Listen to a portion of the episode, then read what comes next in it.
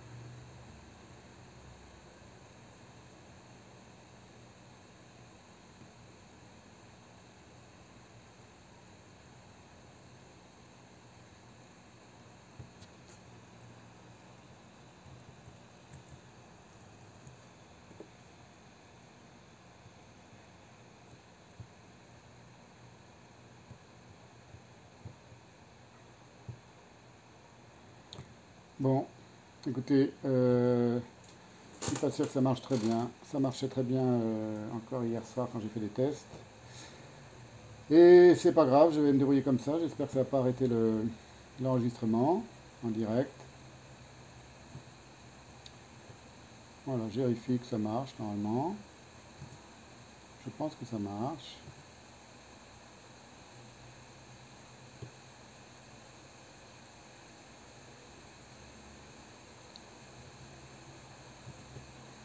Du fluide, je ne sais pas pourquoi. Ok, euh, donc on va démarrer aujourd'hui de manière un peu expérimentale la nouvelle séance euh, du séminaire qui s'intitule toujours La gestion génocidaire du globe. C'est la dixième séance, donc il y a eu neuf séances qui ont précédé avant les, avant les vacances, avant le mois d'août. Et la séance d'aujourd'hui s'intitule Généalogie du génocide. Euh, j'avais prévu de faire une séance qui euh, euh, parlerait de Platon et de ce que j'appelle le cœur du conflit. Ce sera la, la, prochaine fois parce que j'ai des choses à dire avant et finalement les choses que j'ai à dire avant vont prendre un petit peu de temps. Ce sera une séance assez courte aujourd'hui.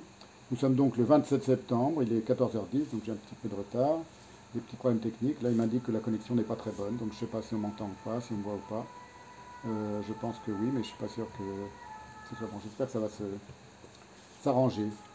Sinon, au pire, toute la séance est enregistrée, donc je la mettrai en bonne qualité euh, plus tard, et non pas en direct. Mais enfin, je pense que ça marche quand même. Le, donc, le titre de la séance d'aujourd'hui, qui est la dixième de ce séminaire, est généalogie du génocide. Donc euh, j'avais expliqué euh, avant les vacances que un des objectifs de ce séminaire consiste à répondre à une question très simple, c'est pourquoi ce qui arrive au monde en 2020 arrive-t-il? Il arrive quelque chose au monde, c'est plus tellement discutable, et pourquoi cela arrive-t-il?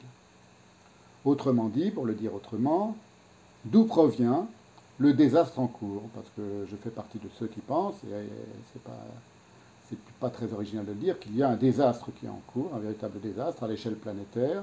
Et ce qui m'intéresse, moi, parce qu'on ne peut pas faire grand-chose d'autre, et en tout cas en ce qui me concerne, c'est ce que je sais faire le mieux, c'est de tenter de penser et de méditer les raisons de ce désastre, c'est-à-dire quelle en est la source et qui ou quoi en partage la responsabilité, plutôt quoi d'ailleurs que qui.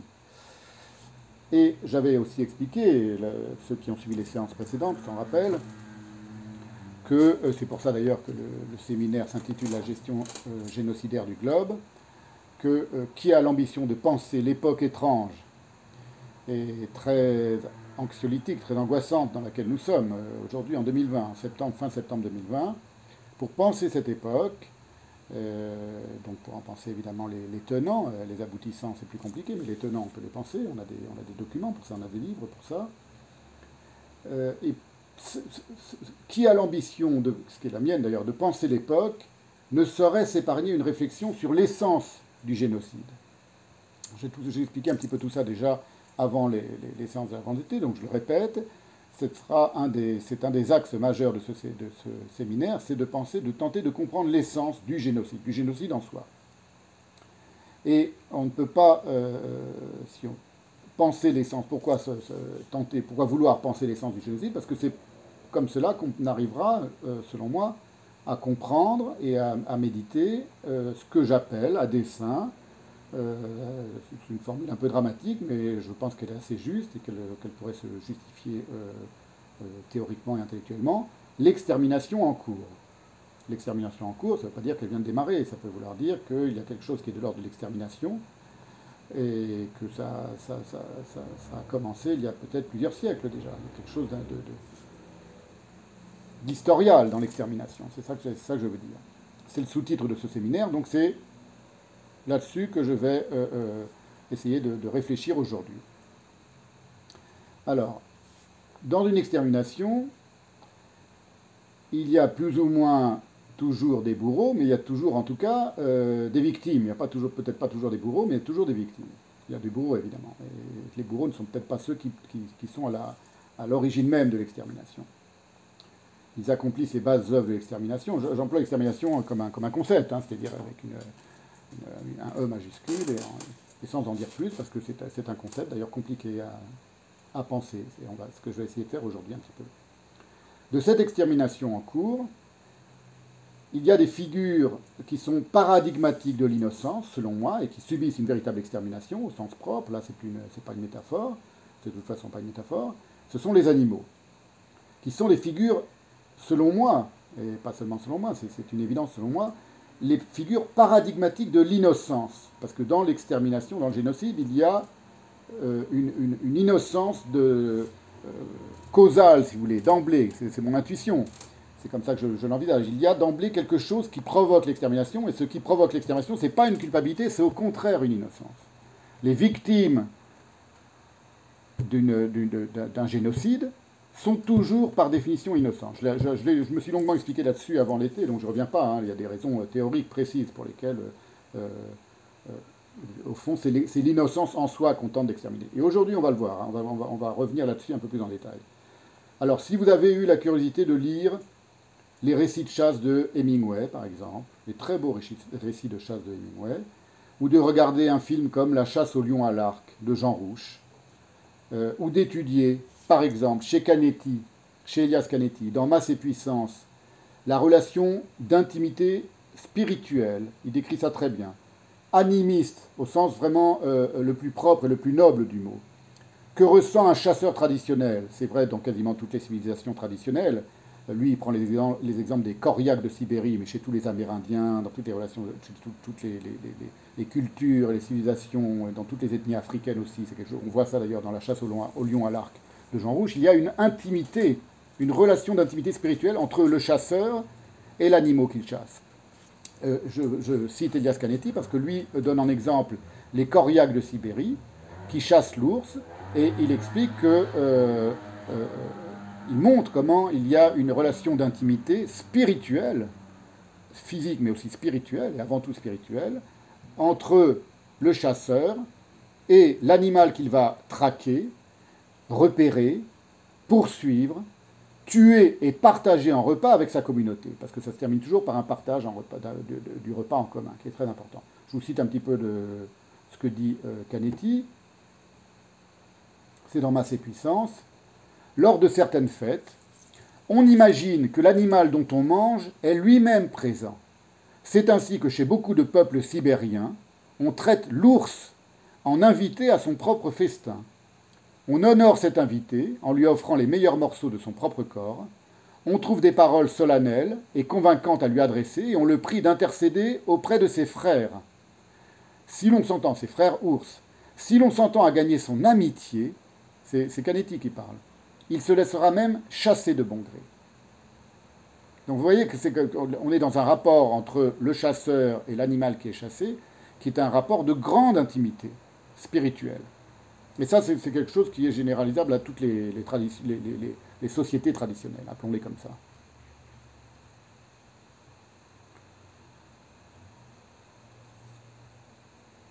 Si on compare cette relation que je viens de décrire euh, en, citant Canetti, avec la relation, enfin, quand on, a ça à l'esprit, on comprend bien qu'il n'y a plus rien de tel qui existe aujourd'hui dans la relation que l'homme d'aujourd'hui entretient avec les animaux. L'homme d'aujourd'hui, c'est celui que j'ai nommé dans Debord ou la diffraction du temps, dans mon essai sur Debord, le numéricain.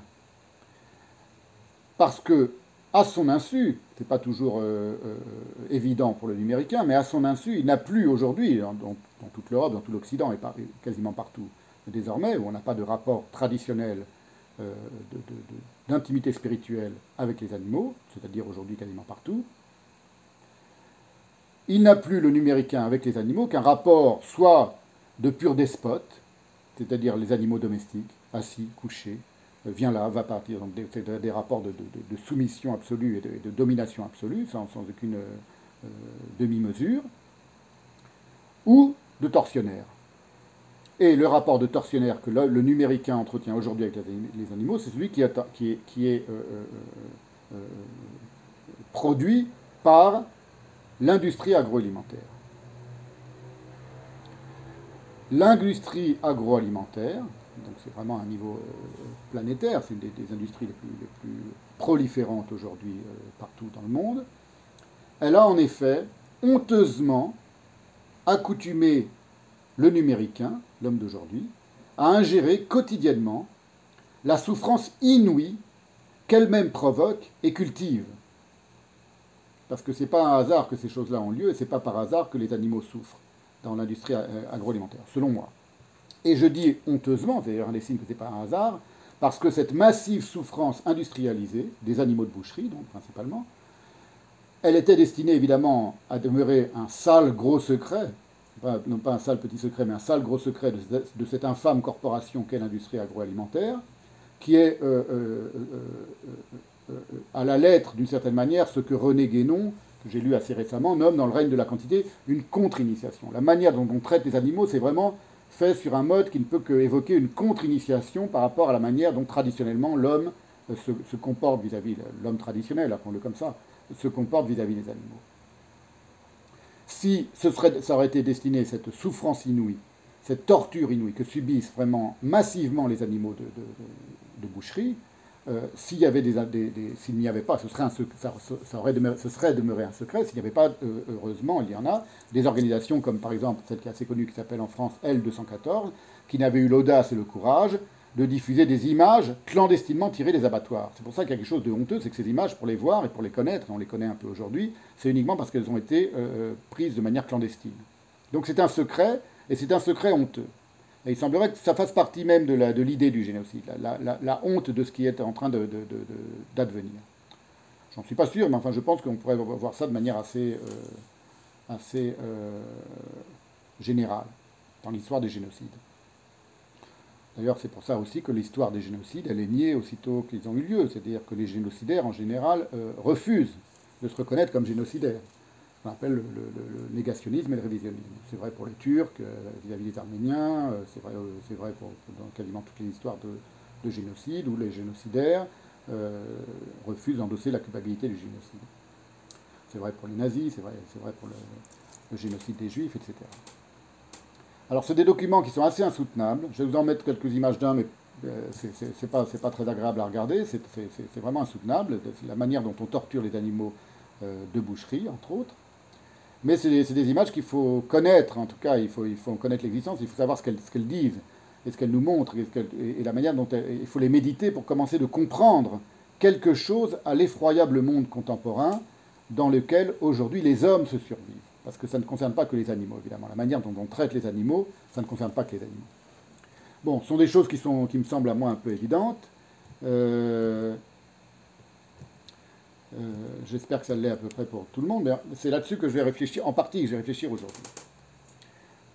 Pourquoi je m'intéresse à ça? Pourquoi je m'intéresse à la souffrance des animaux? J'en ferai, Je ferai un plus grand, enfin, une séance plus étendue là-dessus. On ira analyser, euh, j'espère, cette année, par exemple, le, passage de la Bible consacré à, l'histoire de Noé, qui est, prodigieuse, et sur la manière dont, dans la, pensée juive et dans le judaïsme, on, conçoit les animaux. C'est très, très beau, très, très noble, très digne. C'est tout à fait digne de toutes les pensées traditionnelles. La pensée juive est une pensée traditionnelle. Elle est, prodigieusement euh, euh, aiguë sur la modernité, mais c'est une pensée traditionnelle.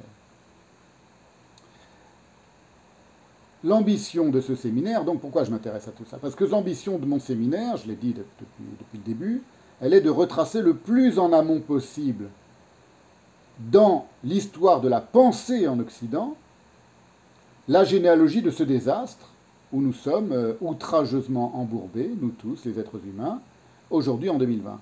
Et lorsque je dis que euh, je veux retracer, en, trouver la trace dans l'histoire de la pensée, c'est parce que je, pense et je sais que l'histoire de la pensée implique et induit et conduit l'histoire des hommes, l'histoire événementielle des hommes, ou même l'histoire historiale des hommes, et surtout l'histoire historiale. Mais l'histoire événementielle, en tout cas, c'est évident, elle est incluse dans l'histoire de la pensée.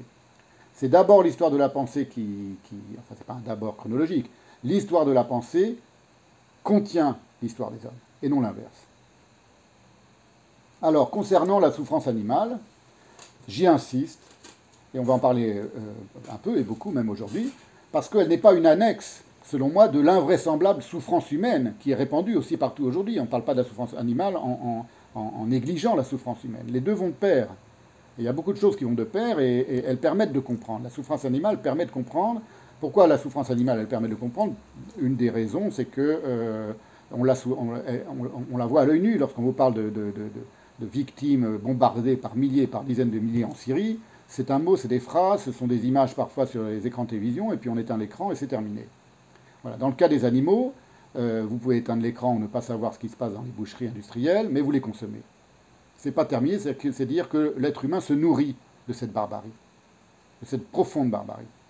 Et il s'en nourrit et il s'en nourrit, vous voyez, c'est spirituellement aussi il s'en nourrit. Donc il se souille en permanence. J'ai parlé avant l'été de, ce que j'appelais la société de la souillure, c'est-à-dire le monde dans lequel on vit. Ça fait partie, c'est d'ailleurs c'est un des éléments majeurs de la souillure aujourd'hui des êtres humains. L'ingestion de, souffrances inouïes. Cette souffrance animale donc n'est pas du tout une annexe de la souffrance humaine, elle en est au contraire plutôt le miroir révélateur.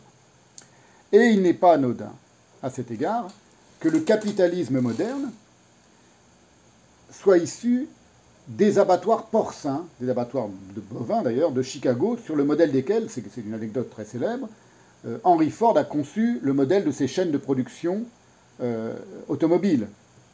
C'est une anecdote très connue, c'est qu'il a visité les, abattoirs industriels de Chicago, et que il a eu l'idée, certains disent que c'est une, une légende, enfin peu importe, même si c'est une légende, même si c'est pas factuellement euh, exactement comme ça que ça s'est passé, qu'on ait fait le rapport, que, lui y ait pensé ou pas, euh, ça indique quand même qu'il y avait quelque chose, qu'il y avait un rapport possible et, un rapport euh, envisageable entre les deux. Il a vu ces, abattoirs à la chaîne, gigantesques, je vais en parler un petit peu, et, ça lui a donné l'idée de faire, de, produire ces, voitures, la fameuse Ford T, sur des chaînes de montage, avec toute une, conception très paternelle. Bon, c'est ce qu'on appelle le Fordisme, c'est très connu, et c'est à l'origine, c'est une des origines du capitalisme moderne au XXe siècle, au début du XXe siècle. C'est pas un hasard s'il y a eu un lien qui s'est fait entre les abattoirs de Chicago, qui eux dataient de la fin du XIXe siècle, je vais en parler un petit peu, et le Fordisme. D'autre part, que Ford fut un antisémite, invétéré et militant, ce n'est pas non plus un hasard. Outre que c'était un élève extrêmement médiocre, si on regarde un peu la biographie de, Ford, on trouve ça, tout ça sur Wikipédia, c'est pas la peine de. Euh, je, je, crois que, si je me souviens bien, dans le complot contre l'Amérique, euh, euh, Philippe Ross en parle aussi de ça. C'était un élève extrêmement médiocre, qui était incapable de lire ou d'écrire, ou de s'exprimer, jusque très tard dans sa vie. C'est pas tout à fait par hasard. Et c'était un type qui était complètement euh, imbibé d'antisémitisme idéologique, militant le plus, le plus virulent. Tout ça, c'était le, même euh, personnage, Henry Ford, qui, euh, ayant sous les yeux le, spectacle de, l'immense souffrance et torture à la chaîne des animaux, a eu l'idée de la Ford T. Et a commencé à lancer l'idée de la production en série des automobiles. Tout cela est pour moi d'une cohérence implacable.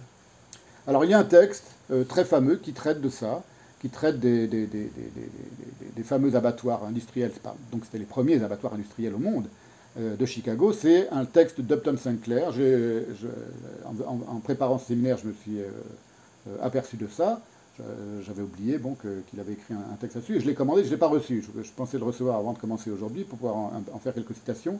Donc je ne vais pas le citer par honnêteté parce que je ne l'ai pas encore lu. C'est La Jungle, hein, donc c'est un, classique. Euh, je crois que c'est un chef-d'œuvre, il me semble que c'est un chef-d'œuvre, qui parle euh, éminemment de tout cela, donc du rapport entre le capitalisme, la souffrance animale, les abattoirs, l'exploitation euh, de la classe ouvrière aux États-Unis, etc. Et comme je ne vais pas vous lire ce livre, puisque je ne l'ai pas encore reçu, je l'ai commandé, mais je ne l'ai pas reçu, je vais vous lire à la place quelques lignes qui sont extraites de l'article de Wikipédia qui est consacré à ce qu'on appelle, parce que ces abattoirs-là portaient un nom, les Union Stockyards de Chicago. À l'origine, c'est comme ça qu'ils s'appelaient. C'est-à-dire, c'est des, parcs à bestiaux de l'Union, du, syndicat, donc enfin, de l'Union, oui, d'une forme de syndicat, qui ont été inaugurés en 1865. Donc ça date de la fin du 19e siècle. Le premier euh, euh, euh, mise en place d'une boucherie industrielle, d'abattoir industriel, c'est à Chicago, c'est en 1865. Et ce qui est intéressant lorsqu'on lit ce, ce, texte, une demi-page, je vais vous la lire maintenant, qui, présente l'histoire de ces abattoirs sur Wikipédia, c'est que on constate comme ces parcs à bestiaux à l'américaine sont intimement liés au déploiement, un, du chemin de fer américain et à l'expansion commerciale de Chicago, qui, est corollaire au déploiement de ces, de ces parcs à bestiaux. Donc c'est quelque chose vraiment d'important, on est là à la source, à la naissance du capitalisme moderne américain, et qui va devenir un modèle planétaire, et qui aujourd'hui s'est répandu sur toute la planète.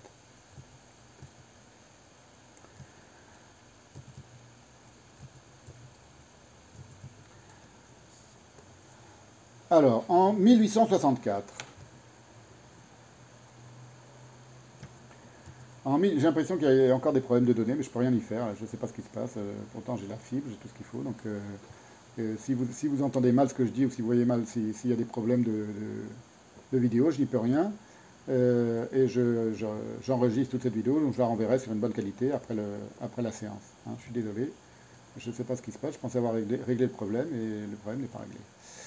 Il y a Anguille sous roche, à mon avis. Il y a, quelque chose qui ne veut pas que, je parle de tout ce dont je vais parler aujourd'hui. C'est pas grave.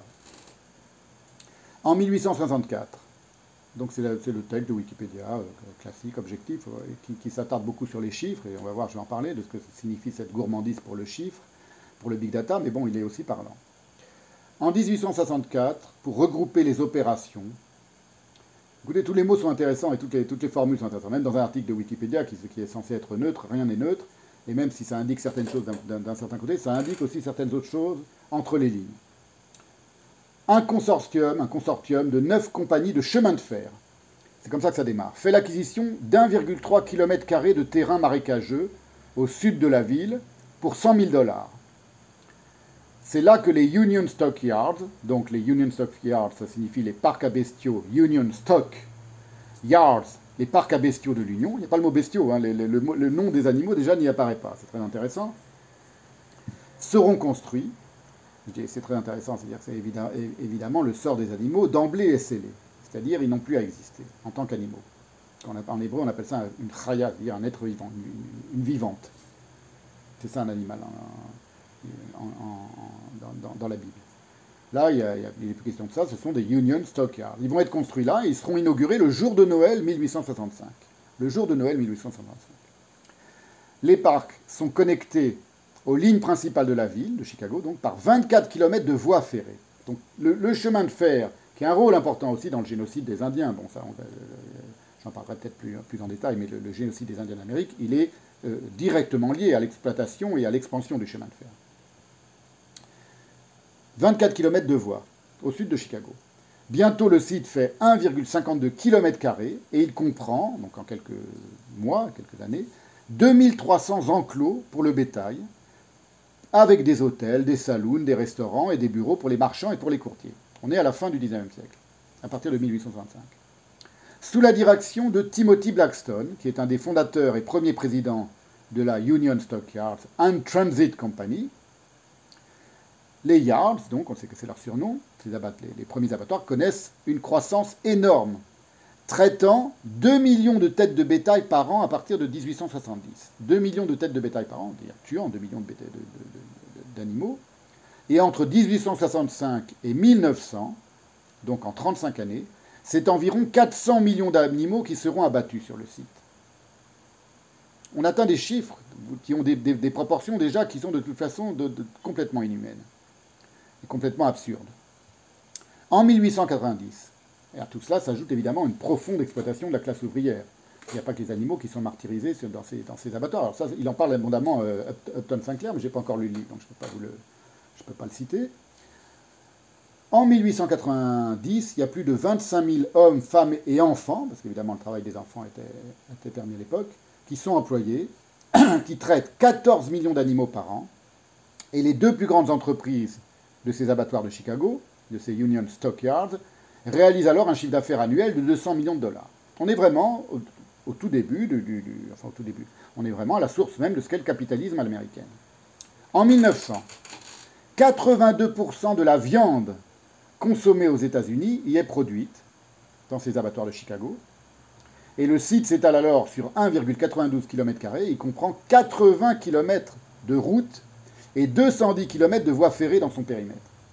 Vous voyez comme l'expansion, euh, euh, ce, que, Canetti appelle, je vais y revenir tout à l'heure, le chiffre à euh, la volupté du chiffre à expansion brusque est, parlante et épatante, dans un simple article de, Wikipédia, qui décrit les choses objectivement et, de manière neutre. En 1921, 21 années plus tard, 40 000 personnes travaillent sur le site. 2000 de ces 40 000 personnes travaillent directement pour l'Union Stockyard and Transit Company, et le reste travaillant pour les abattoirs, les usines de conditionnement, les grossistes. À leur apogée, là ça devient très intéressant parce qu'il y a un rapport aussi avec la nature, les yards s'étendront sur 3 km et 2000 m3 d'eau seront pompés par jour de la rivière Chicago pour subvenir aux besoins de cette industrie. Et le site va rejeter tellement de déchets, il est tellement polluant, au sud de la rivière Chicago, qu'on va surnommer cette partie de la ville de Chicago Bubbly Creek, c'est-à-dire la crique pétillante, à cause des gaz provoqués par la décomposition du sang et des matières fécales. Tout ça, c'est l'article de, Wikipédia que je ne fais que citer. Et en 1900, la ville qui va, tenter de résoudre ce problème à l'américaine et à la capitaliste et à la, à la numéricaine, comme on fait aujourd'hui, elle va inverser définitivement le cours de la rivière pour éviter que la pollution ne se propage au lac Michigan et ne contamine l'approvisionnement en eau potable de tout Chicago. Donc pour résoudre ça, on n'a pas arrêté de torturer les bêtes et de, polluer, on a inversé le cours de la rivière. Vous avez là un aperçu de ce que j'entends par la généalogie du bourbier. Alors je voulais vous envoyer une petite vidéo très récente. Je vais essayer, je ne sais pas si ça va marcher parce que je ne suis pas sûr. Euh, c'est une vidéo que j'ai vu passer sur Internet il n'y a pas longtemps qui euh, euh, parle de quelque chose de, nouveau qui, vient d'être approuvé par Trump. Vous voyez en anglais, ce sont des abattoirs à haute vitesse, high speed slaughtering, qui est ce qui est. alors c'est pareil, il y a des images assez insoutenables de, souffrance animale et de la manière dont on, on tue et on, les, les oui, on les, assassine à très haute vitesse, euh, en, lâchant du gaz. c'est des choses, abominables, c'est peu, importe le détail. Mais ce qui est intéressant, c'est que le nom de ces abattoirs, ces nouveaux abattoirs qui viennent d'être approuvés euh, par Trump, c'est le même nom que la high speed euh, trading, que le trading, que la finance à haute vitesse. Hein, c'est l'abattoir à haute vitesse. Donc ça, dit quelque chose aussi de ce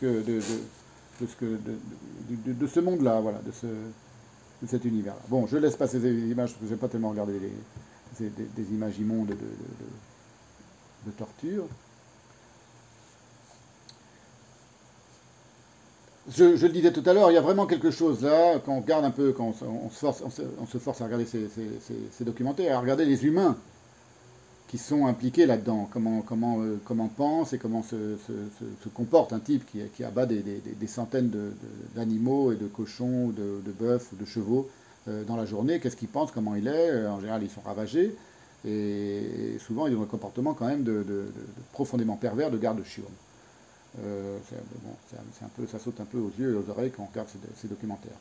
En tout cas, il y a quelque chose vraiment, je le répète, comme, pour reprendre l'expression de René Guénon, qui est une contre-initiation. Pourquoi c'est une contre-initiation En tout cas, dans la description des, des abattoirs de Chicago, parce que ça prend à rebours pour le ravager. Il y a vraiment une, volonté de ravage qui est, qui est, patente. Le rapport spirituel intense que les premiers occupants de cette terre, Chicago, les États-Unis, les Amérindiens, donc entretenaient de toute éternité avec les animaux. On est vraiment dans une, véritable inversion là. On sent que quelque chose est en train de, se, d'être génocidé aussi, parce que le génocide, ça peut être une idée qui, qui, veut en finir avec une autre idée, ou avec, une, avec un autre mode d'être. C'est ça d'abord un génocide, d'abord. C'est une des premières euh, euh, intuitions, un des, premiers enseignements qu'on peut tirer, hein, si on réfléchit un peu tout ça, c'est que le génocide, l'extermination, elle veut d'abord, c'est une idée, avant d'être une, action, qui veut en finir avec quelque chose d'autre. Avec une autre idée, ou avec un autre, c'est pas une idée d'ailleurs, avec, un, certain rapport au monde. Et c'est quoi ce rapport au monde? Eh bien, comme le savent, toujours dans le cas de la souffrance animale, là je parle des abattoirs, mais bon, ça peut se généraliser, comme le savent les sagesses traditionnelles, y compris la juive, qui fait partie de ces sagesses traditionnelles, comme les sagesses asiatiques, les sagesses euh, euh, euh, africaines, les sagesses arabes, les sagesses bédouines, les sagesses amérindiennes, toutes les sagesses traditionnelles du monde, la pensée juive, qui est pourtant très moderne dans certains de ses aspects, en fait partie. Ce, que, ce que je ce que je veux dire, c'est que qu'il y a un rapport intime, une liaison intime entre le sort des hommes, celui des animaux et celui de la nature. Par exemple, la pensée juive, c'est ce dont témoigne, euh, à, l'œil nu, quasiment, le chapitre sur Noé. Il y a un rapport, ça toutes les sagesses traditionnelles le savent, et le pratiquent, et le vivent. Il y a un rapport intime entre le sort des hommes, celui des animaux, et celui de la nature, dans son ensemble. C'est ainsi qu'aujourd'hui, qu'est-ce que ça signifie pour aujourd'hui, 2020 À l'extermination des animaux, à leur souffrance cultivée industriellement, s'ajoutent aujourd'hui tous les malheurs des guerres génocidaires qui ont lieu un peu partout sur la planète, spectacularisées. C'est-à-dire que les génocides pas, euh, pas, euh, n'ont pas cessé, ils se sont au contraire diffractés, et chaque conflit aujourd'hui sur la planète prend des allures de mini-génocide ou de génocide, parce que ce n'est pas une question de nombre, le génocide. Et autant qu'à consommer de la souffrance en conserve, ce qu'on fait tous, vous, bouffez une fois dans votre vie un Big Mac, c'est vous avez consommé de la, souffrance en, conserve. Vous achetez une viande de supermarché ou n'importe où d'ailleurs, où, on ne prend pas soin de la, souffrance animale, euh, vous mangez de la souffrance en conserve. Partout on s'est euh, euh, habitué à cela, on s'est accoutumé à cela. Le numéricain s'est également parfaitement accoutumé à ce que des milliers d'humains innocent, par définition, meurt quotidiennement à sa porte. C'est quelque chose quand même qui est euh, euh, une des caractéristiques de notre, temps. C'est-à-dire qu'on ne parle que de ça. Le cinéma, la télévision, Internet ne nous parle que de ça, de gens qui meurent et qui souffrent en permanence, sous nos yeux, littéralement sous nos yeux, parce que ça se passe à travers des écrans. Les masses médias, qui portent bien leur nom, masses médias, c'est-à-dire les moyens, les moyens massifs, les moyens de la masse, je ne sais pas comment on pourrait traduire ça, ont empoisonné ont souillé l'indifférence vaniteuse du numéricain à coup d'implacables décomptes morbides qui sont relatés sans interruption. C'est un peu le cas de cet article de Wikipédia, mais c'est quelque chose qui est euh, vraiment civilisationnel, ça. Le fait que l'on compte les morts, que l'on dénombre les morts, et que l'on s'attache aux chiffres des morts. Non sans une palpable gourmandise, qui est mal dissimulé pour cette ombre du nom qu'est le nombre. C'est pas n'importe quoi un nombre. C'est ce que j'appelle moi l'ombre du nom. C'est ce que Canetti, je vous le disais tout à l'heure, dans Masse et Puissance, il nomme, il parle de la prédilection de Hitler pour le mot million, qu'il employait à, gogo dans ses, discours et un peu partout. C'est ce que euh, Canetti appelle la volupté du nombre à accroissement brusque. Ça, c'est quelque chose qui caractérise la société du numéricain, la société du spectacle, la société de la souillure dans laquelle nous sommes aujourd'hui, et ça a même un nom euh, tout à fait euh, moderne, tout à fait numérisé, c'est ce qu'on appelle aujourd'hui le big data. Il y a tout cela, si vous voulez, pourquoi je parle de tout cela? Parce que tout cela va de pair. Tout cela fonctionne ensemble. C'est la même, une même et, unique société qui, se déploie ainsi, sur une forme génocidaire, et on va voir euh, d'ailleurs, sur une forme profondément suicidaire la fascination pour les grands nombres, dans l'économie, la sociologie, la science, la médecine, la communication politique, je, l'avais évoqué rapidement avant les vacances, évidemment, dans, la, gestion, entre guillemets, de la pandémie qui, a, lieu aujourd'hui avec le, Covid, la, gourmandise goulue de tous les médias pour le, pour big data et pour les nombres et pour, euh, quotidien et perpétuel de chiffres qui ne veulent plus rien dire, parce que les chiffres ne sont pas faits pour dire quelque chose, ils sont faits pour empêcher de pour empêcher de penser. Et pour faire de l'ombre au nom, au nom propre qu'ils dissimulent. Euh, donc ça, c'est une évidence. Le, fascination pour les grands nombres, la mort des animaux du monde, les animaux du monde sont en train d'être euh, exterminés. ah oui, j'avais oublié ça, d'envoyer ça. J'avais préparé. Euh, c'est le dernier rapport du, WWF sur le, fait qu'il y a 70% des animaux euh, sont en train de, disparaître de la planète. Alors, je vous envoie ça, bon, c'est informatif, mais enfin, c'est important quand même de le connaître et de le voir. Voilà, j'avais prévu de vous montrer tout ça au début, avant d'avoir des problèmes techniques.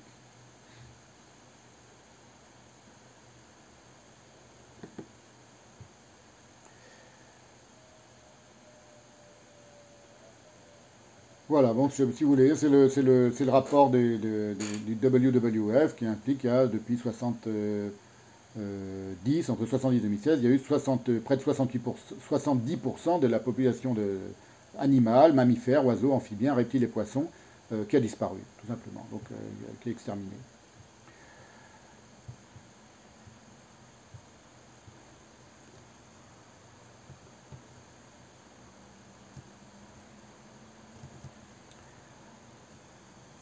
Donc, la fascination, tout cela, va de pair. La fascination pour le grand nombre, la, disparition, l'extermination des animaux du monde.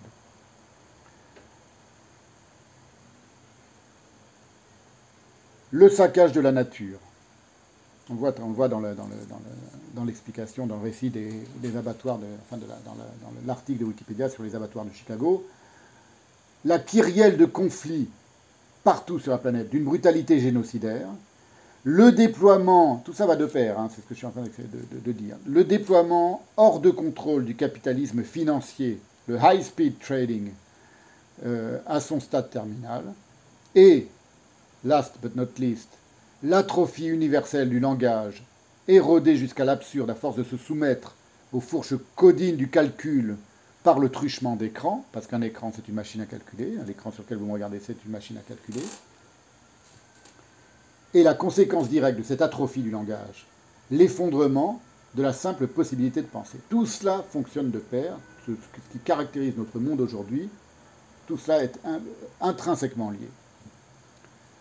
Alors, euh, j'avais prévu de vous envoyer un autre petit film. Si vous vous souvenez bien, j'avais euh, évoqué dans une séance, enfin pour ceux qui suivaient, j'avais évoqué dans une, séance précédente le fait que euh, l'idée du génocide, que le génocide est une idée avant d'être une chose, on va, le revoir encore un peu en détail aujourd'hui, et que c'était par exemple une idée qui était euh, extrêmement fréquente dans le, dans le cinéma mondial, hollywoodien mondial, et pas seulement hollywoodien, l'idée que toute l'humanité toute est en danger, que toute l'humanité va disparaître, avec une, là aussi une gourmandise et une, une une, jouissance que l'on sent très forte euh, dans le fantasme, que toute l'humanité puisse, euh, puisse disparaître. Je vous avais dit que le, cinéma n'est pas prophétique, il est euh, simplement, il, énonce, il édicte des fantasmes qui sont là dans la société et que, qui, que, que, que, la société, appelons-la comme ça, aimerait accomplir. Et finit toujours d'une certaine manière par accomplir. donc c'est pour montrer, démontrer que non seulement le génocide, mais tout ce qui traverse une société, c'est toujours d'abord des idées avant d'être des, choses concrètes. On a un petit film qui a apparu très, euh, un vieux film pardon, mais euh, qui, qui, est apparu récemment sur Internet aussi, et donc je vais vous le, je vais vous le mettre. Ce vieux film, c'est euh, une prédiction de ce que vont être les smartphones, donc les téléphones, que tout un chacun a aujourd'hui, en 1947. Et alors, tout le monde s'extasie en disant que c'est extraordinaire, ils ont tout prophétisé en 1947. Non, ils n'ont rien prophétisé en 1947, ils ont juste dit ce qu'ils désiraient et ce, qu'était le fantasme. Vous allez voir que c'est lié aussi au fantasme de la communication politique. C'est très intéressant, c'est très drôle. Je vous le mets, j'espère que ça va bien passer. Et normalement, il y a le son. Et voilà, ça dure deux minutes. C'est une petite présentation. J'ai pris quelques extraits euh, significatifs, comme on dit.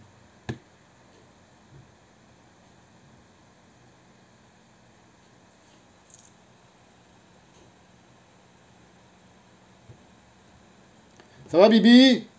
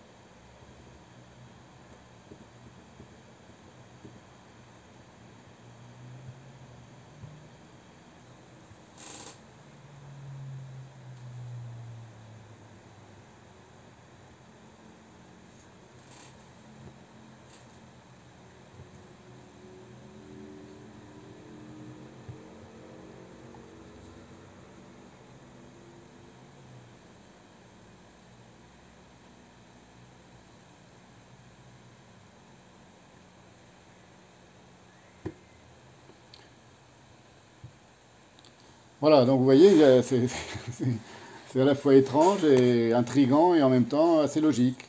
Voilà, qu'on mette en rapport le fait que tout le monde soit fasciné par un écran et que du coup cette fascination sera récupérée par le, premier politicien et politicard venu. Voilà, aujourd'hui c'est c'est ce qui ce qui règne, c'est ce qui domine tout. Alors, c'était un petit préambule. Voilà, il est un peu, euh, veuillez m'excuser, il est un petit peu euh, un, petit peu haché parce que je suis, je suis, tracassé par cette histoire parce que je vois mon ordinateur qui m'indique que, le réseau passe mal, donc je suis même pas sûr qu'on m'entende et qu'on comprenne ce que je dis. Donc euh, bon, je, le saurai tout à l'heure si ça s'est bien passé ou pas, mais euh, je pense que oui, parce que je vois qu'il y a des gens qui regardent en direct. Mais euh, je pense que la fluidité n'est pas très bonne et je sais pas pourquoi. J'ai des problèmes d'ordinateur, c'est pas grave.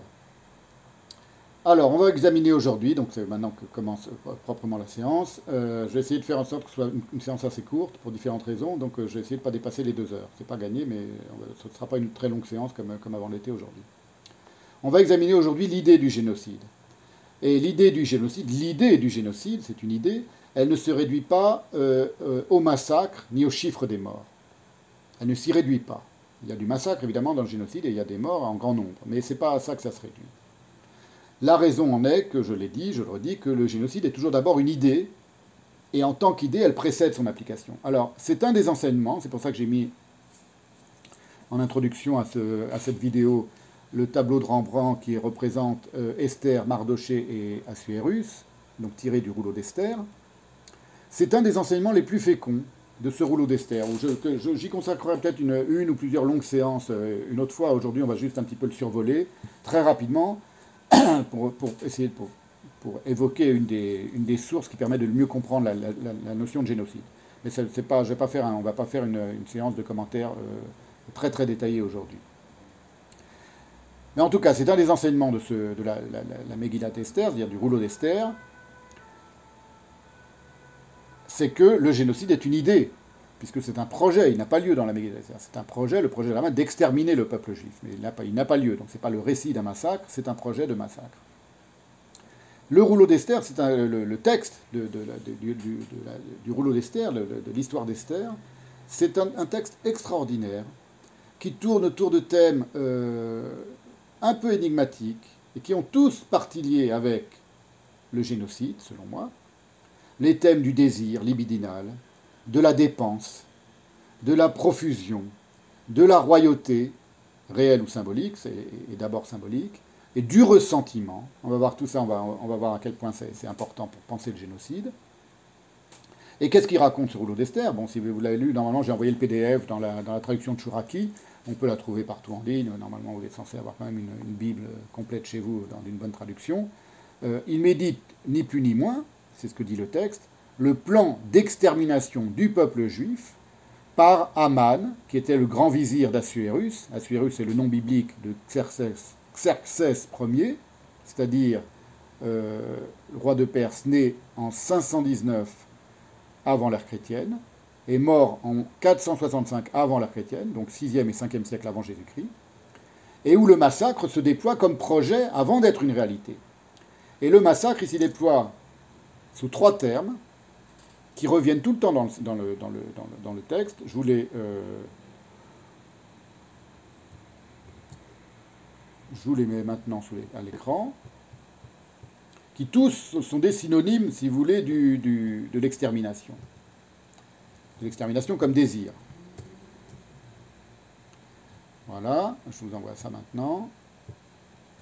Ça marche.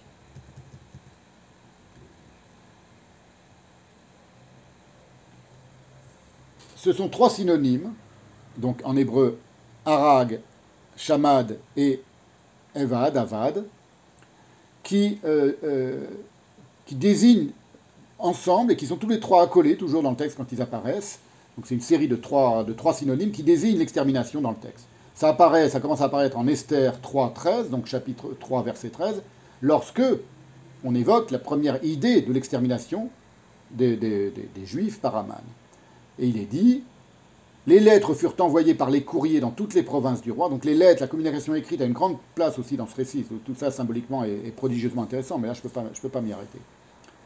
Les lettres furent envoyées par les courriers dans toutes les provinces du roi, pour qu'on détruisît, qu'on tuât et qu'on fît périr les Hashmid, les Harog ou les Abed, et Kol Yehudim, tous les juifs, jeunes et vieux, continue le texte, petits enfants et femmes, en un seul jour, le treizième du douzième mois, qui est le mois d'Adar, et pour que leurs biens fussent livrés au pillage. Ce sont trois termes qui reviennent à plusieurs endroits du texte, y compris à la fin, après le retournement, parce qu'il se trouve que le, le rouleau d'Esther, c'est aussi un texte sur ce que c'est qu'un retournement, une inversion,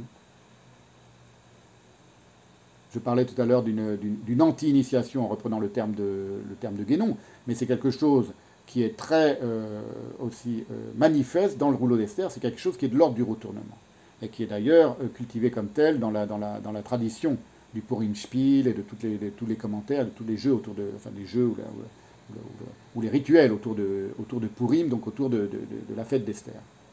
Ces trois termes qui cloisonne l'extermination, donc piller, tuer, euh, détruire, exterminer, tuer.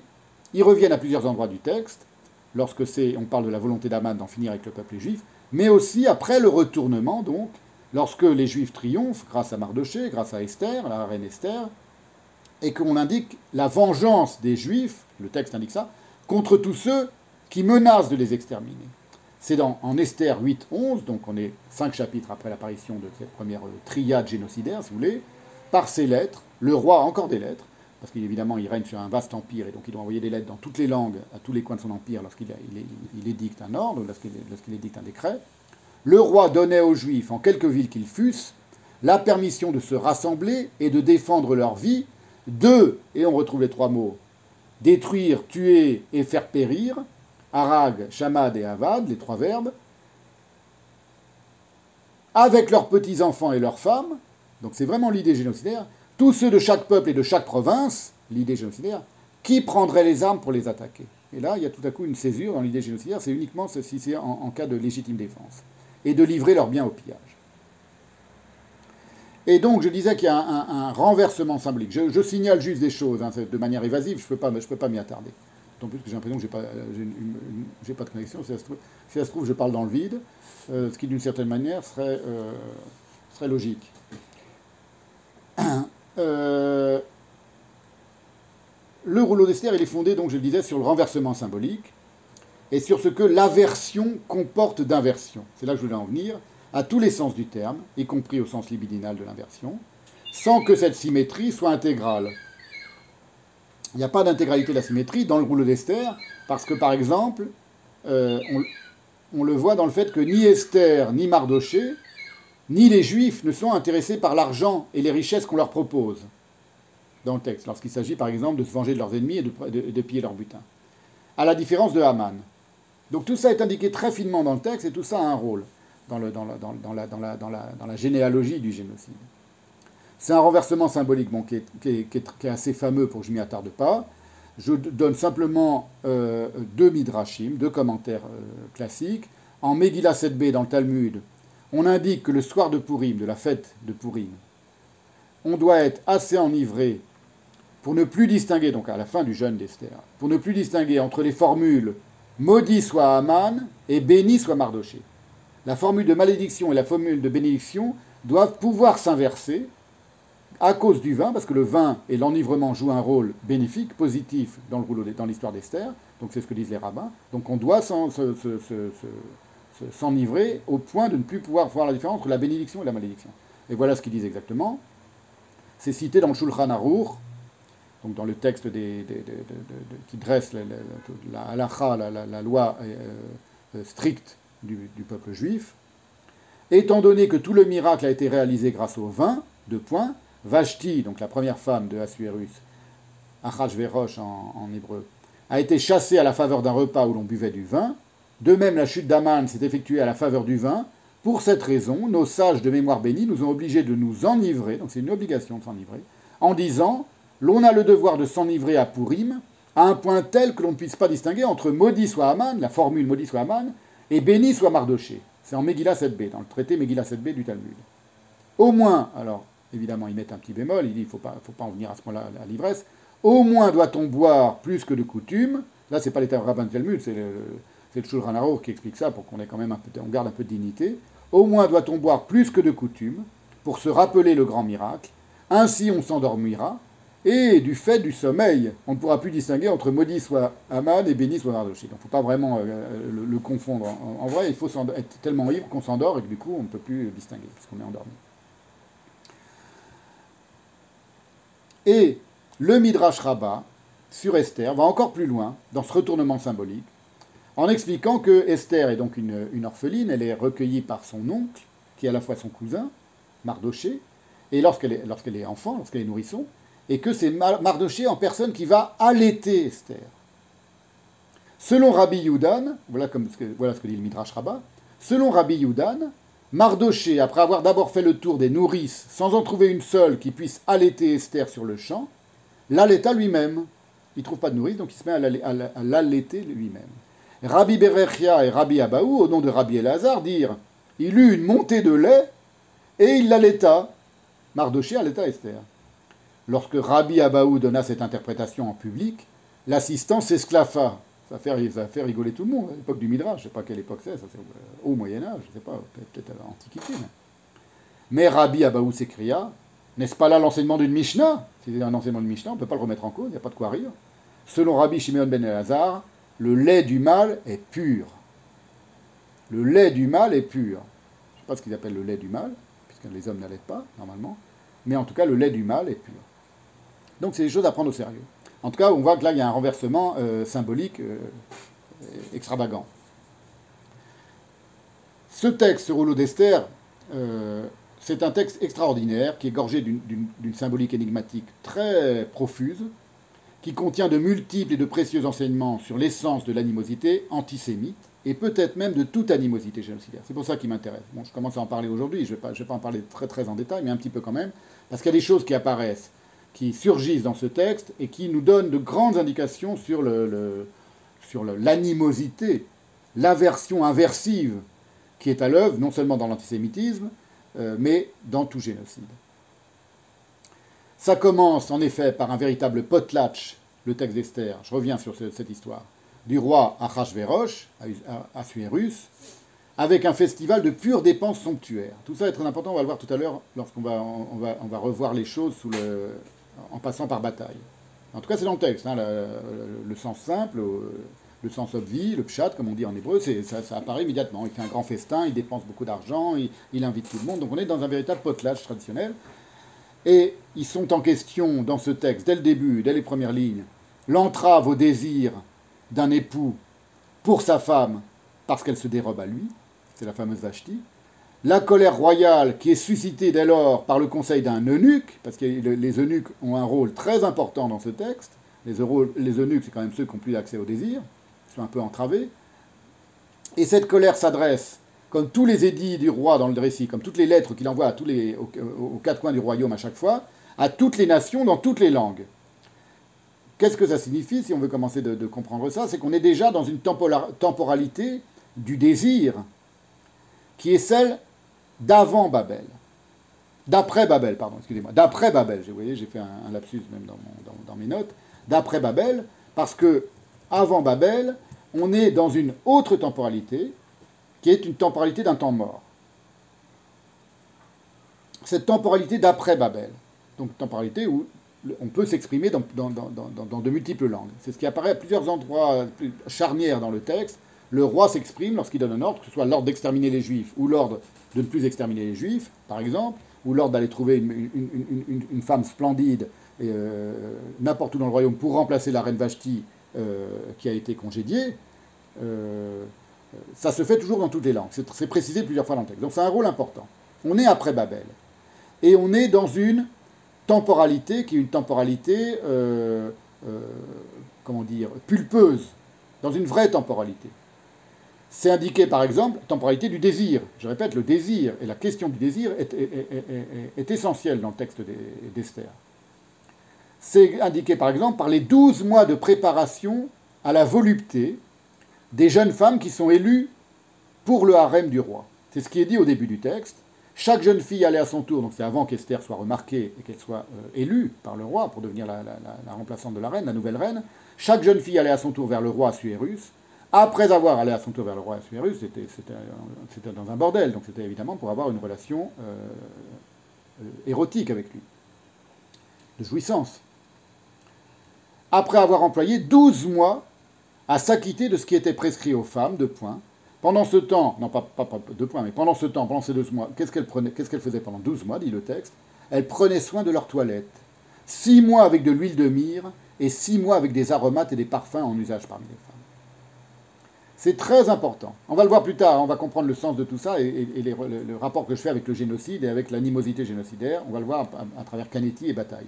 Mais rappelez-vous que c'est déjà indiqué dans le, dans le texte d'Exter. Je veux juste indiquer que c'est indiqué. Voilà pour l'instant. Esther est élue, elle est belle, elle est splendide, elle est intelligente, et elle est secrète. Esther veut dire celle qui se cache. Celle qui est secrète, c'est-à-dire elle ne dit pas son. Elle est élue reine. Elle, elle n'exige rien en échange. Première indication très importante. Elle n'est pas dans le troc. Le roi, il est dans le potlatch, il, il, dépense toute sa fortune. Et elle, alors qu'elle a le droit, en tant qu'elle est élue et qu'elle est appelée au harem du roi, elle a le droit de demander tout ce qu'elle veut comme, comme, récompense et elle, n'exige rien. Premier signe intéressant. Elle est secrète, c'est-à-dire elle ne s'appelle pas Esther, elle s'appelle Adassa. Elle a un nom juif qu'elle dissimule. Elle se dissimule comme juive. Et du coup, les prodigalités du roi peuvent reprendre leur cours. C'est-à-dire, elle n'entrave pas la prodigalité du roi. À partir du moment où quelqu'un est dans un troc, dans un rapport de troc, je te donne ça, tu me donnes, si tu me donnes ça, je te donnerai ça. Si tu deviens ma femme, je te donnerai des bijoux si tu deviens la reine, je te donnerai une fortune, on est déjà dans un rapport d'échange euh, marchand. Et d'échange marchand suscité par le désir de l'un pour l'une, ou de l'un pour l'autre. Elle, elle, ne met pas de, elle, ne permet pas d'entrer dans cet étrange marchand, et du coup elle permet au roi d'être d'une prodigalité, une dépense perpétuelle. J'indique des choses, hein. je ne suis pas en train de, faire de grandes interprétations, j'indique juste des choses. Or, à ce moment-là, dans le texte, on n'est pas encore au moment où Haman va, projeter l'extermination euh, des Juifs, mais on n'en est pas loin.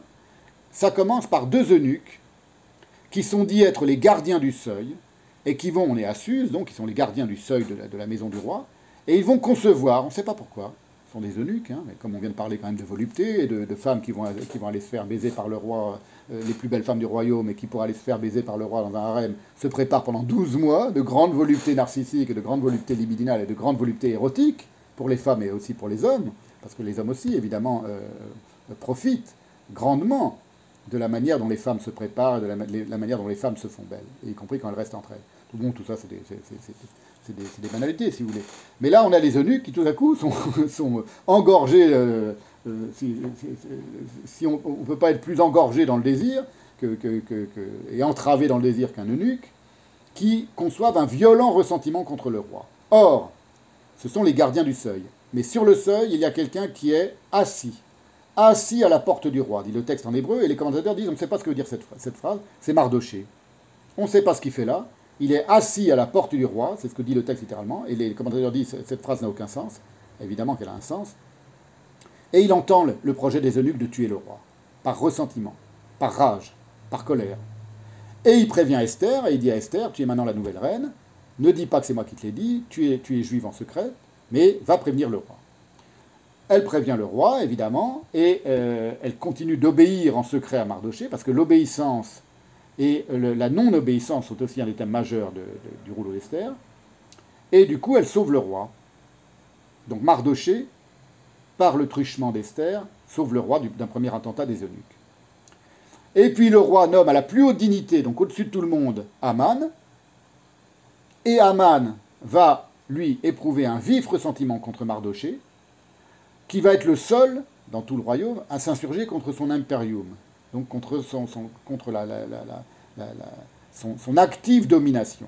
Parce qu'il est nommé au-dessus de tout le monde, Aman, par Assuérus. Assuérus, c'est pas un roi qui, domine. Il règne d'une certaine manière, mais il, est là, il est là comme, euh, comme paravent symbolique, si vous voulez. Il n'est là que dans l'ordre du symbole, le, le Celui qui règne et qui, domine réellement, et qui, veut dominer, c'est Aman. Or, il y en a un qui lui résiste, qui refuse de s'agenouiller devant lui, c'est le juif Mardoché.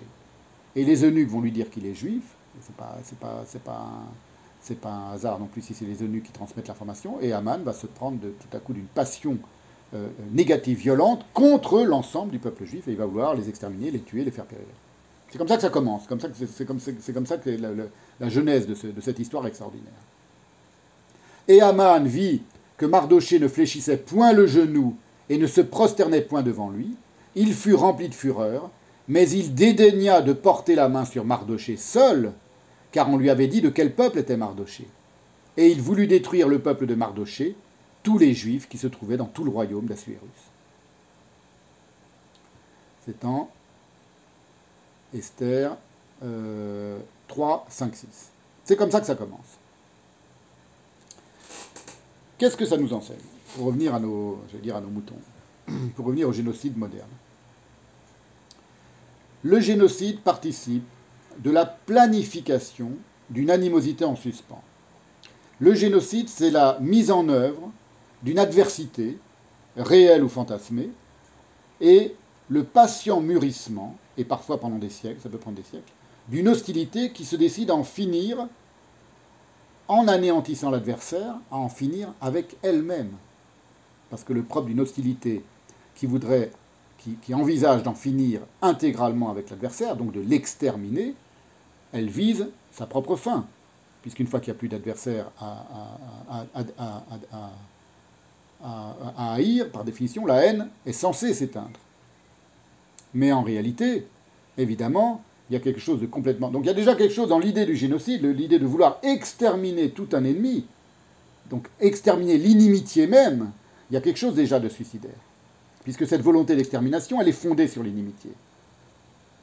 Alors, il suffit, de prendre un, exemple très simple. Si on imagine, pour les gens qui connaissent un peu l'histoire moderne du XXe siècle, Hitler, qui se comparait sciemment à Haman, donc Hitler connaissait un petit peu le récit du, rouleau d'Esther, et pour lui, c'était pas quelque chose de. C'était une parabole qui le concernait. Il a voulu réussir là où Haman avait échoué. Il l'a dit, il a, concrètement dit. Qu'il soit parvenu à ses fins. Imaginons qu'il soit parvenu à ses fins, Hitler, et qu'il ait exterminé concrètement tous les juifs de la terre et puis qu'il ait perduré géopolitiquement et idéologiquement. Donc il a gagné la guerre et qu'aujourd'hui on vit sous Hitler comme on vit sous, euh, la domination euh, des Alliés de, de 1940.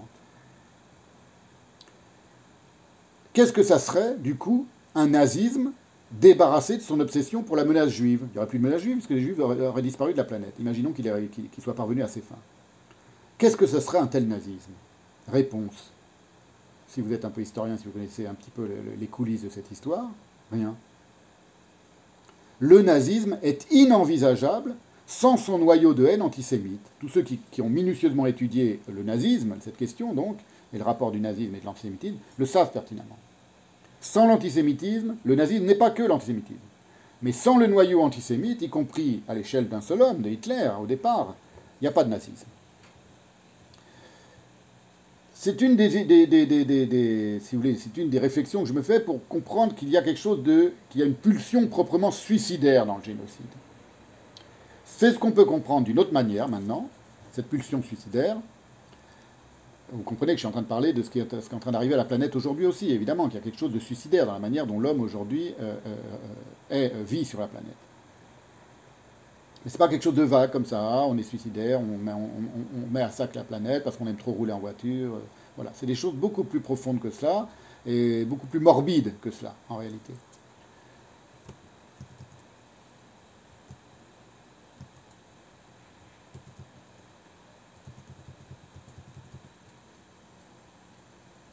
Qu'il y ait une pulsion proprement suicidaire dans le génocide, c'est par exemple ce que nous enseigne le terme génocide lui-même.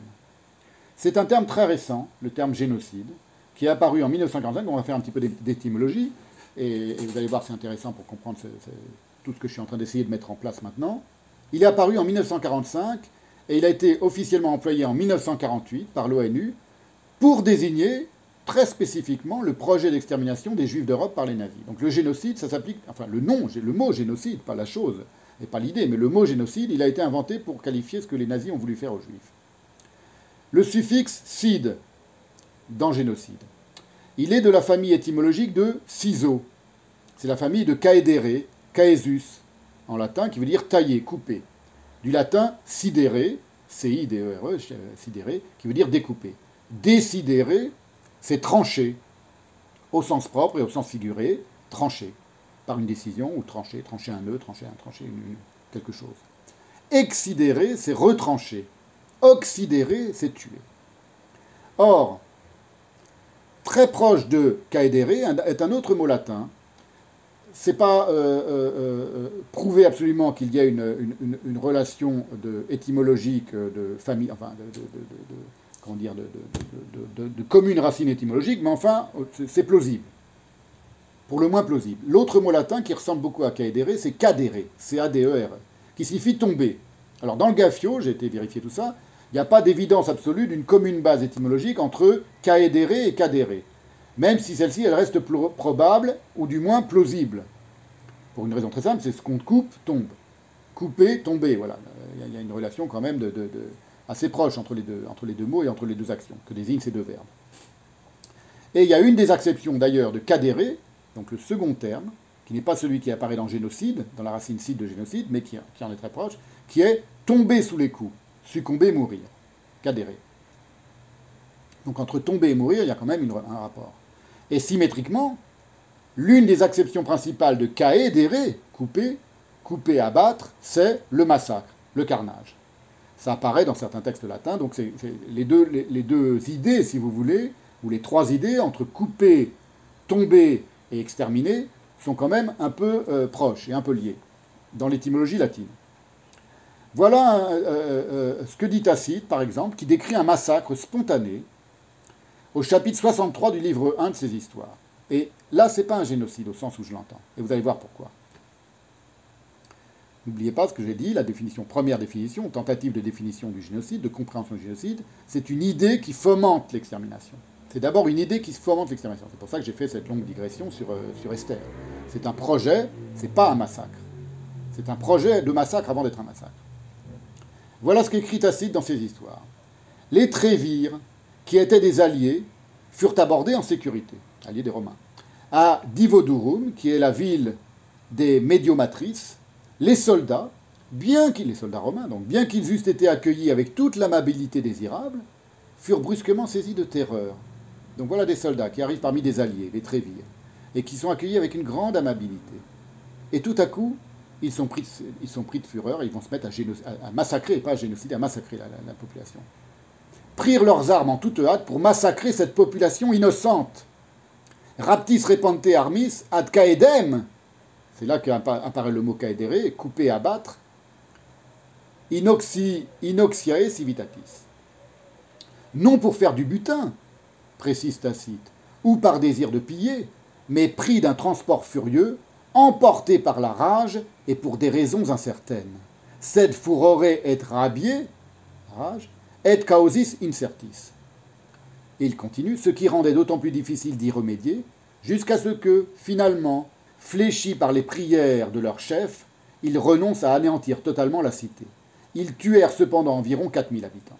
Pourquoi je cite ce passage de, Tacite à propos du mot, euh, du verbe caedere, couper, abattre et exterminer C'est que ce n'est pas l'extermination propre au génocide. Là, c'est une extermination sans cause quasiment. Elle est décrite comme, euh, comme cela par, euh, par, Tacite. Elle est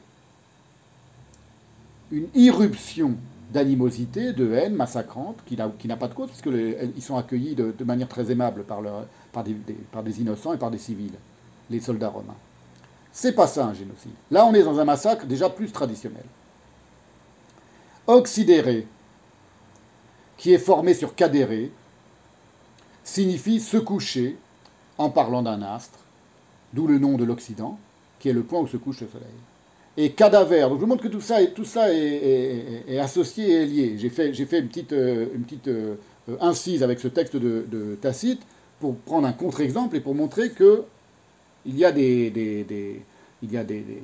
moments où, un massacre n'est pas de l'ordre du génocide.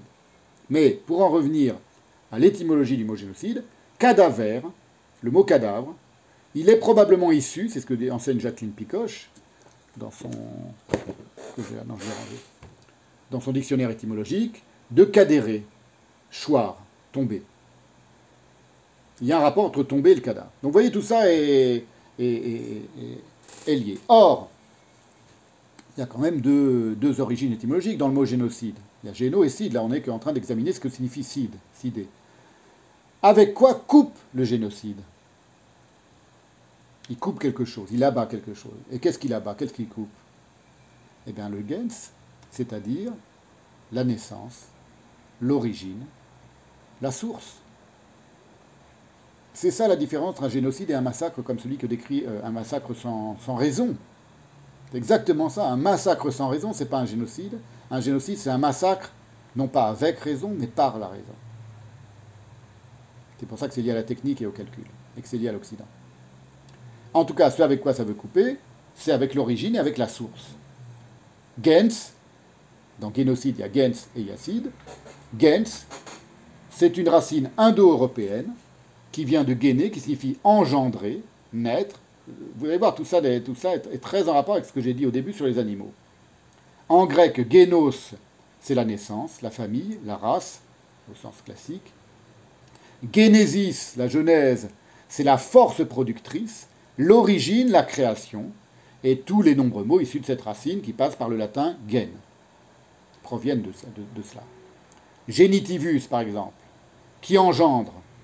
Donc on est dans la source, on est dans l'engendrement, on est dans l'origine. En grammaire, le génitif, c'est ce qui marque l'origine. Intéressant. Gens, gentis, ça fait partie des nombreux mots issus de cette racine gens, qui est dans la première partie du mot génocide. La race, la famille au sens large, la famille noble, gentilis, qui appartient à une famille, c'est-à-dire à une famille noble, qui porte le même nom que les autres membres d'une famille noble. On est dans le nom, on n'est pas dans le nombre avec la gens. En latin ecclésiastique, ce mot, et là c'est extraordinaire parce que tout à coup apparaît un retournement étymologique, a été employé pour traduire l'hébreu goyim, les peuples. Appliqué goyim en, hébreu, ça signifie les peuples, y compris Israël. Les fils d'Israël sont aussi goy parmi les goyim, une nation parmi un peuple parmi les autres peuples. Mais c'est devenu ensuite associé exclusivement aux non-juifs, et ça a pris le sens de païens et d'étrangers, les goyim.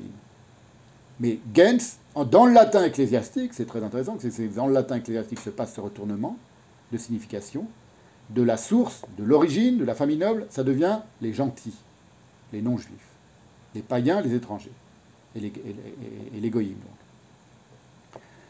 Qu'est-ce qu'on peut tirer comme enseignement de tout ça? Il y a dans le génocide un engorgement de haine, un engorgement, quelque chose qui fomente, qui s'engorge, qui s'entrave pendant des siècles parfois. Et de haine pourquoi? Pour la source féconde de ce qui est, de tout. C'est-à-dire, au fond, la source féconde de tout ce qui est, ça porte un nom dans la pensée occidentale et dans la philosophie occidentale, la plus haute et la plus profonde, c'est le temps. La source de ce qui est, la source vive de ce qui est, c'est le temps. La temporalité à l'état pur. Il y a dans le génocide un engorgement qui est provoqué par une, haine du temps à l'état pur. Alors, je vais parler tout à l'heure euh, du rapport avec l'épisode de Babel dans le rouleau d'Esther. C'est quelque chose qu'on voit à plusieurs endroits dans, le dans, la, Bible, ce rapport étrange au temps, qui est un rapport qui est euh, contredit par l'émergence du peuple juif. Cette entrave du temps, un temps entravé qui est tout à coup brisé par l'émergence du peuple juif. J'ai consacré euh, de nombreuses pages dans l'impureté de Dieu euh, dans, la partie qui est consacrée à la tour de Babel, euh, à ce que j'appelais un, rapport, enfin pas ce que j'appelais, à ce qui, était un, est un rapport figé au temps, un rapport euh, pétrifié, sclérosé au temps des constructeurs de la tour de Babel, donc avant la dispersion.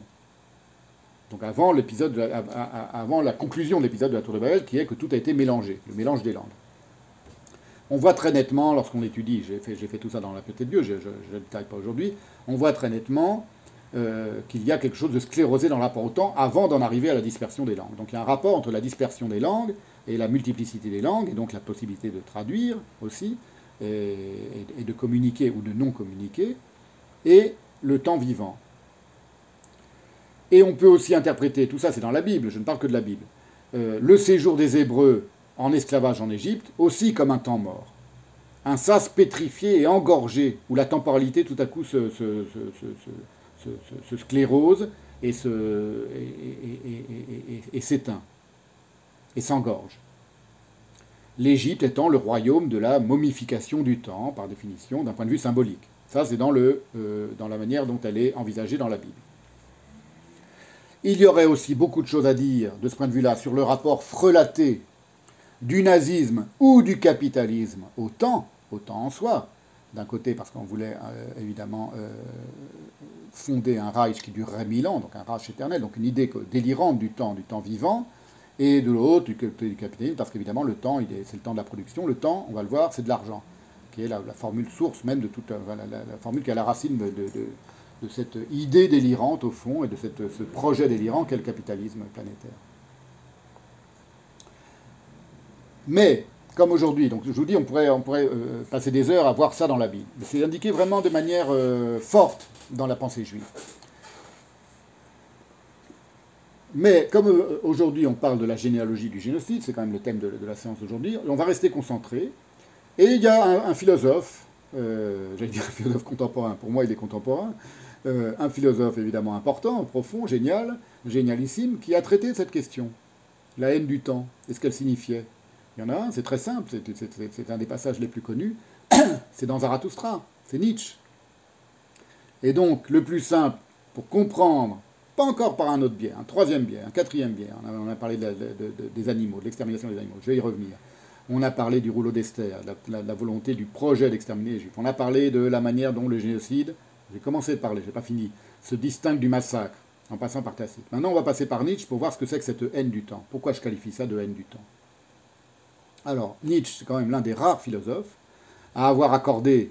Euh, souvenez-vous que tout est cohérent et que de, même que tout se déploie ensemble pour ravager le monde, la pensée qui pense le ravage, elle doit aussi déployer des choses différentes ensemble et de les maintenir ensemble, dans leur grande cohérence. Et eh bien, cette cohérence, de, ce que je suis en train d'essayer de mettre en place, elle apparaît par le fait que Nietzsche est un des rares euh, philosophes, à ma connaissance, à avoir donné une place euh, importante dans sa pensée aux animaux et précisément dans Zarathustra.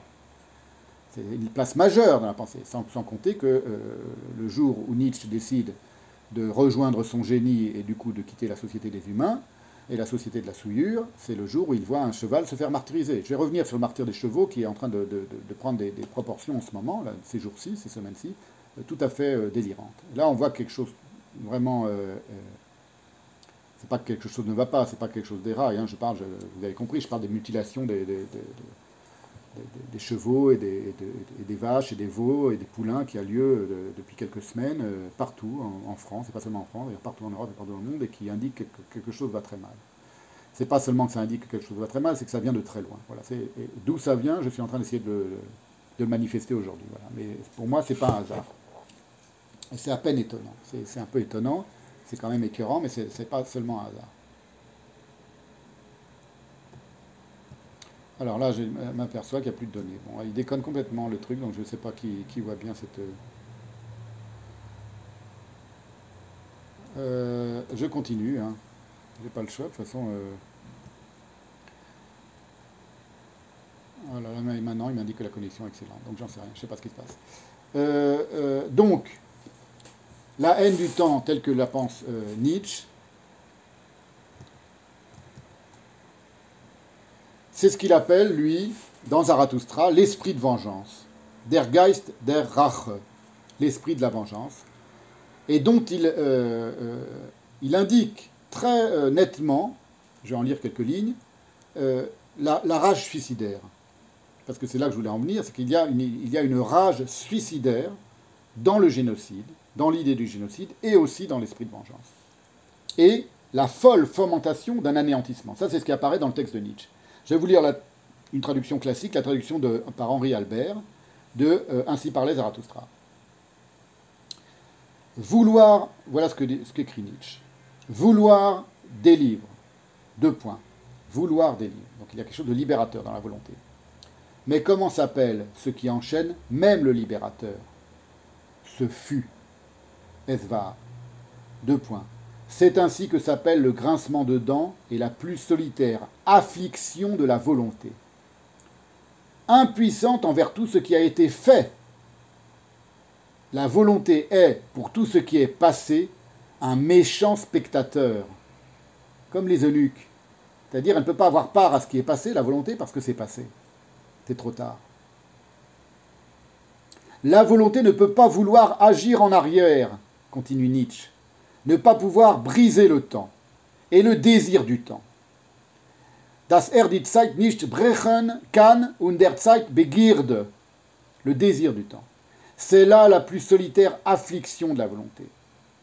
Vouloir délivre, deux points. Qu'imagine la volonté? Mais la volonté ne peut, pas être, ne peut pas ne pas être la volonté. Or la volonté, elle veut délivrer. Et donc elle veut se délivrer elle-même de ce contre quoi elle n'a pas de pouvoir, de ce qu'elle ne peut pas libérer. Vouloir délivre, Qu'imagine la volonté Donc il y a une souffrance. Il est en train d'indiquer la souffrance. Qu'imagine la volonté elle-même pour se délivrer de son affliction, c'est ce que Henri Albert traduit par affliction, et pour narguer son cachot. Point d'interrogation. Hélas, tout prisonnier devient fou. il pose la question, Nietzsche. Qu'est-ce qu'elle va imaginer pour se délivrer et narguer son cachot? Elle est emprisonnée par le fait, emmurée par le fait qu'elle n'a pas, pas d'action possible sur ce qui fut sur le temps et son il était. Hélas, tout prisonnier devient fou, devient fou, donc il indique qu'il y a une folie vraiment dans, la volonté qui, enrage. La volonté prisonnière, elle aussi, se délivre avec folie. Que le temps ne recule pas, c'est là sa colère. Elle va se délivrer, la volonté du fait qu'elle est euh, euh, impuissante devant le temps et son il était. Mais elle va s'en délivrer sur une manière folle parce qu'elle est folle de souffrance, par son impuissance, elle va infliger la souffrance. C'est exactement ce que dit Nietzsche, hein, je, l'annonce, mais vous allez voir. Que le temps ne recule pas, c'est là sa colère. Ce qui fut, entre guillemets, Esvar, ainsi s'appelle la pierre que la volonté ne peut soulever. Et c'est pourquoi, par rage et par dépit, aus Ingrim und Unmut, elle soulève des pierres et elle se venge de celui qui n'est pas, quand même, elle soulève des pierres, ça peut vouloir dire beaucoup de choses. Elle bâtit des empires. Et elle se venge de celui qui n'est pas, comme elle, rempli de rage et de dépit. L'esprit de vengeance, tel qu'il est décrit dans ces lignes célébrissimes de Zarathustra de Nietzsche, c'est en. Où est-ce que j'ai noté la référence? Enfin, vous la connaissez tous. Ainsi par la Zarathustra, c'est dans la deuxième partie, dans le chapitre qui s'appelle De la rédemption.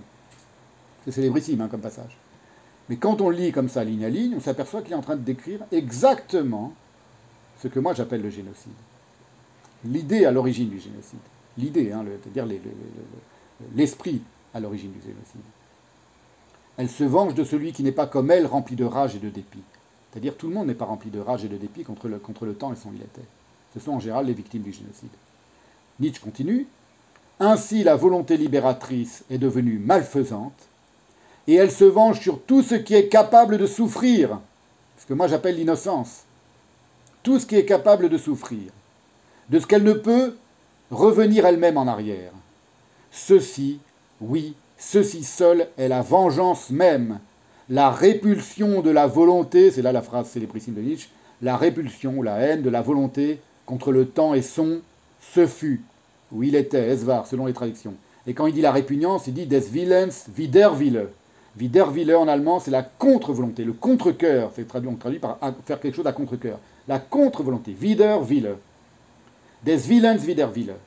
Gegen die Zeit und hier es war. C'est pour ça qu'il y a quelque chose de suicidaire. C'est qu'elle s'attaque elle-même la volonté dans, la manière dont elle se, déchaîne contre le temps et son illatère. En vérité, continue Nietzsche, il y a une grande folie, Narheit, dans notre volonté. Et c'est devenu la malédiction de tout ce qui est humain que cette, folie, que cette folie est appris à avoir de l'esprit. Elle est devenue rationnelle, elle est devenue raisonnable, elle est devenue rationnelle, c'est la folie propre à la raison même. L'esprit de la vengeance, mes amis, c'est là ce qui fut jusqu'à présent la meilleure réflexion des hommes. Et partout il y a douleur, il devrait toujours y avoir châtiment. La volonté souffre et donc elle veut châtier. Châtiment, c'est ainsi que s'appelle elle-même la vengeance. Et en même temps, elle châtie par la douleur, alors qu'elle n'est en vérité que, vengeance.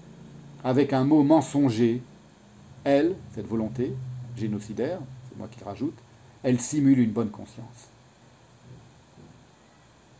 C'est un passage extraordinaire, c'est un passage qui, selon moi, euh, indique vraiment euh, l'origine même du génocide, et d'autant plus que Heidegger, lorsqu'il va la commenter, il va commenter ce passage, il va insister sur un, aspect qu'on pressent lorsqu'on lit ce texte, mais très intéressant et très important, qui va nous ramener, j'y peux rien, aux juifs. j'y peux rien, mais c'est vraiment comme ça. Vous allez voir, je le dis, mais je le prouve ensuite. Heidegger, je, je suis en train de parler qu'à moi-même, là, parce que même, quand je me fais je fais moi là, je vois un, débit pourri, donc si ça se trouve, l'image ne passe pas, et c'est pas grave. Heidegger, lorsqu'il commentera ce passage donc, de Nietzsche, de Ainsi parle Zarathustra, dans sa conférence de 1953. C'est, un texte qui s'appelle euh, Qui est le Zarathustra de Nietzsche, de Heidegger, 1953. Il va insister sur quelque chose qui caractérise le temps et qui va déclencher la haine de la volonté, selon Nietzsche, c'est le passage du temps. Voilà ce qu'écrit Heidegger, commentant Nietzsche? Qu'en est-il toutefois du temps? Du temps, entre guillemets, du entre guillemets son être stable, c'est Heidegger qui parle, c'est qu'il va. Il va, guette, c'est-à-dire qu'il passe, faire guette. Le temps qui vient ne vient jamais pour demeurer, mais pour s'en aller. Où cela demande Heidegger, dans son passé. Le, le, temps passe, et le fait qu'il passe, c'est en cela qu'est constitué son passage, et c'est sa propre destination. Il n'est que passage, non pas un aller vers, il n'est que passage. Retenez bien tout ça parce que vous allez voir à quel point c'est proche de, ce que vous allez voir. Un petit peu plus loin, il continue. Le passager, pour la volonté, représente quelque chose contre quoi elle est sans force et à quoi son vouloir, le vouloir de la volonté, se heurte constamment. C'est des, très important parce que c'est une des, euh, caractéristiques du nihilisme, tel que l'explique euh, abondamment Heidegger. Le nihilisme, évidemment, c'est l'état dans lequel on, patauge depuis quelques, quelques siècles, au moins quelques décennies aujourd'hui. C'est que le nihilisme, il est caractérisé, il fait ça dans, son Nietzsche, il écrit très bien, très longuement et abondamment dans, ses, cours sur Nietzsche, c'est la volonté de volonté. Avec cette formule qui, explique tout, la volonté préfère vouloir le rien que ne rien vouloir. Et c'est ça qui est une des définitions les plus aiguës du nihilisme. Vouloir le rien plutôt que ne rien vouloir. Or, le passager est ce contre quoi la volonté se heurte. Le temps, je continue, la cité Heidegger, et son il y avait, lui, ça a été traduit par il y avait, esvar, il était, il y avait, est la pierre d'achoppement que la volonté ne peut écarter. Le temps comme passé, le temps comme passé, le verbe passé, est la chose adverse dont souffre la volonté, comme volonté souffrante. Donc il interprète Nietzsche, hein, il ne fait que, commenter Nietzsche. Donc il est très proche du texte de Nietzsche, mais il insiste sur des choses, le passage, l'essence du passage, qui vont nous, ramener aux Juifs. Comme volonté souffrante, elle devient elle-même souffrance du passé. Souffrance qui veut alors son propre passé. C'est là qu'il, je ne sais pas s'il l'a vu Heidegger, mais il est en train d'expliquer lui aussi, il a quand même perçu, il a capté quelque chose, fût inconsciemment, du caractère, génocide, du caractère suicidaire de l'esprit de, vengeance en l'occurrence et du génocide en général. C'est-à-dire, elle veut son propre passé alors que le passé en soi, le passage en soi provoque sa souffrance. Et veut ainsi, la volonté, il continue à dire, que tout sans exception mérite de passer. Tout mérite de passer. Ça, c'est là une des, caractéristiques les plus euh, euh, vives, enfin les plus vives, les plus euh, ravageantes du nihilisme. Tout mérite de passer. Le ressentiment envers le temps, continue Heidegger, rabaisse le passager. Les choses terrestres, la terre et tout ce qui s'y rattache constituent ce qui, à proprement parler, ne devrait pas être et qui, au fond, n'a pas non plus d'être vrai. Pour la volonté enragée, les choses terrestres, la terre et tout ce qui s'y rattache. Heidegger, si vous écoutez bien ce que, je suis en train de vous lire, est en train de nous expliquer le pourquoi du génocide aujourd'hui, le pourquoi de l'extermination en cours qui au fond n'a pas non plus d'être le pourquoi euh, philosophique, c'est-à-dire l'idée qui est à l'origine de ce que nous vivons aujourd'hui en Occident. Platon le nommait déjà, donc ce qui à proprement parler ne devrait pas être et qui au fond n'a pas non plus d'être vrai, Platon le nommait déjà le méon, le non-étant, qui a été traduit ensuite en néant, le non-étant. Fin de la citation de Heidegger commentant la citation de Nietzsche. Alors, J'y peux rien, mais pour quiconque connaît un peu l'étymologie du mot hébreu en hébreu, tout cela est directement lié évidemment au génocide des juifs par les nazis et à la volonté de génocide des juifs par les nazis. C'est pas un hasard si les nazis s'en sont pris aux juifs. Ils auraient pu s'en prendre à beaucoup d'autres choses, à beaucoup d'autres ethnies, beaucoup d'autres peuples, populations, mais c'est les juifs qui les ont euh, euh, obnubilés. Et eh bien c'est lié à tout ce qu'on vient de lire, de Nietzsche d'une part, et surtout de Heidegger sur le passage. Alors, je commence d'abord par signaler, ce qui est sans doute une coïncidence, mais c'est pour faire un petit divertimento euh, étymologique, c'est que le mot qui désigne ce qui est mauvais, ce qui est méchant, le mauvais, le méchant, en araméen, c'est le mot raka. C'est un mot que tout le monde est censé connaître parce qu'il apparaît dans l'évangile. C'est le mot qui est passé par le grec atrophié de l'évangile. J'ai un peu parlé ça, de, traduction euh, à l'origine des textes euh, fondateurs du christianisme. Il est transcrit en raka, en grec, c'est en Matthieu 5, 22, où il est dit Celui qui dira à son frère raka mérite d'être puni par le sang édrine. Raka, c'est dire mauvais, méchant, vaut rien. Voilà, donc ça fait partie des quelques mots qui, euh, transcrits en grec, dans le mauvais grec des évangiles, mais qui viennent de l'araméen euh, du temps de Jésus euh, Talitakumi, etc., euh, Rabbi, etc., il y en a d'autres. Bon, et ça fait partie des, quelques mots euh, araméens qui surnagent. C'est le mot méchant. Or, en araméen, le mot vient de rek, ou rek, et ça désigne le vide. Le méchant, c'est celui qui est associé au vide. Et par association, donc, un homme qui ne vaut rien, donc un vaurien. C'est de là que vient le raka. Il y a un rapport entre raka, le vaurien, et le rien, et le vide. Et de même, en hébreu biblique, puisque vous le savez, l'hébreu et l'araméen sont des langues très très proches, le mot rouk, qui a donné reik et rak, reshkov ou resh désigne ce qui est vide, vain, et ce qui ne donne pas de fruits. Donc ce qui n'est pas fécond. Rak en, hébreu, y compris en hébreu moderne, c'est dire seulement. Seulement ça. Donc euh, rien, de, rien de reste, rien d'autre, seulement. Rek, raik, rouk ce qui ne donne pas de fruits, ce qui est infécond. Et alors, je, termine ce petit divertimento étymologique, c'est que ce qui est amusant, c'est qu'en allemand, dans le Saxe et Vilat, donc dans le dictionnaire euh, encyclopédique de la langue allemande et de la langue française, enfin de la langue allemande, le terme raka de l'évangile, il est inscrit comme racha, il se prononce racha, R-A-C-H-A, qui viendrait de l'hébreu, donc c'est un hébraïsme, disent, euh, disent et Vilat, juste avant, juste au-dessus du rache, de la vengeance, qu'on a chez Nietzsche. Racha, Rache, le méchant, qui vient de Raka l'araméen, la vengeance. Bon, c'est peut-être un hasard, en tout cas c'est intéressant. Mais, ça c'est un petit divertissement étymologique. Maintenant on en vient à la question plus profonde du passage, et du mot qui désigne le passage en hébreu. Eh bien, le mot qui désigne le passage, et ce contre quoi l'animosité euh, nihiliste de la volonté de revanche s'exerce. En hébreu, chez Nietzsche et ensuite chez Heidegger, tel qu'il est interprété par Heidegger. Eh bien, en hébreu, c'est le mot qui se prononce Ever, Héber. C'est la racine du mot hébreu, du mot entre guillemets hébreu. Le mot hébreu en hébreu, ivri, qui apparaît pour la première fois dans la Bible, dans l'Ancien Testament avec Abraham, Abraham l'hébreu, Abraham, il ne s'appelle pas encore Abraham, il n'a pas encore changé de nom, Abraham l'hébreu, il a sa source étymologique dans Ever. Ever, c'est un nom propre, c'est un des petits-fils de Shem, Sem en français, Shem, l'un des trois fils de Noé.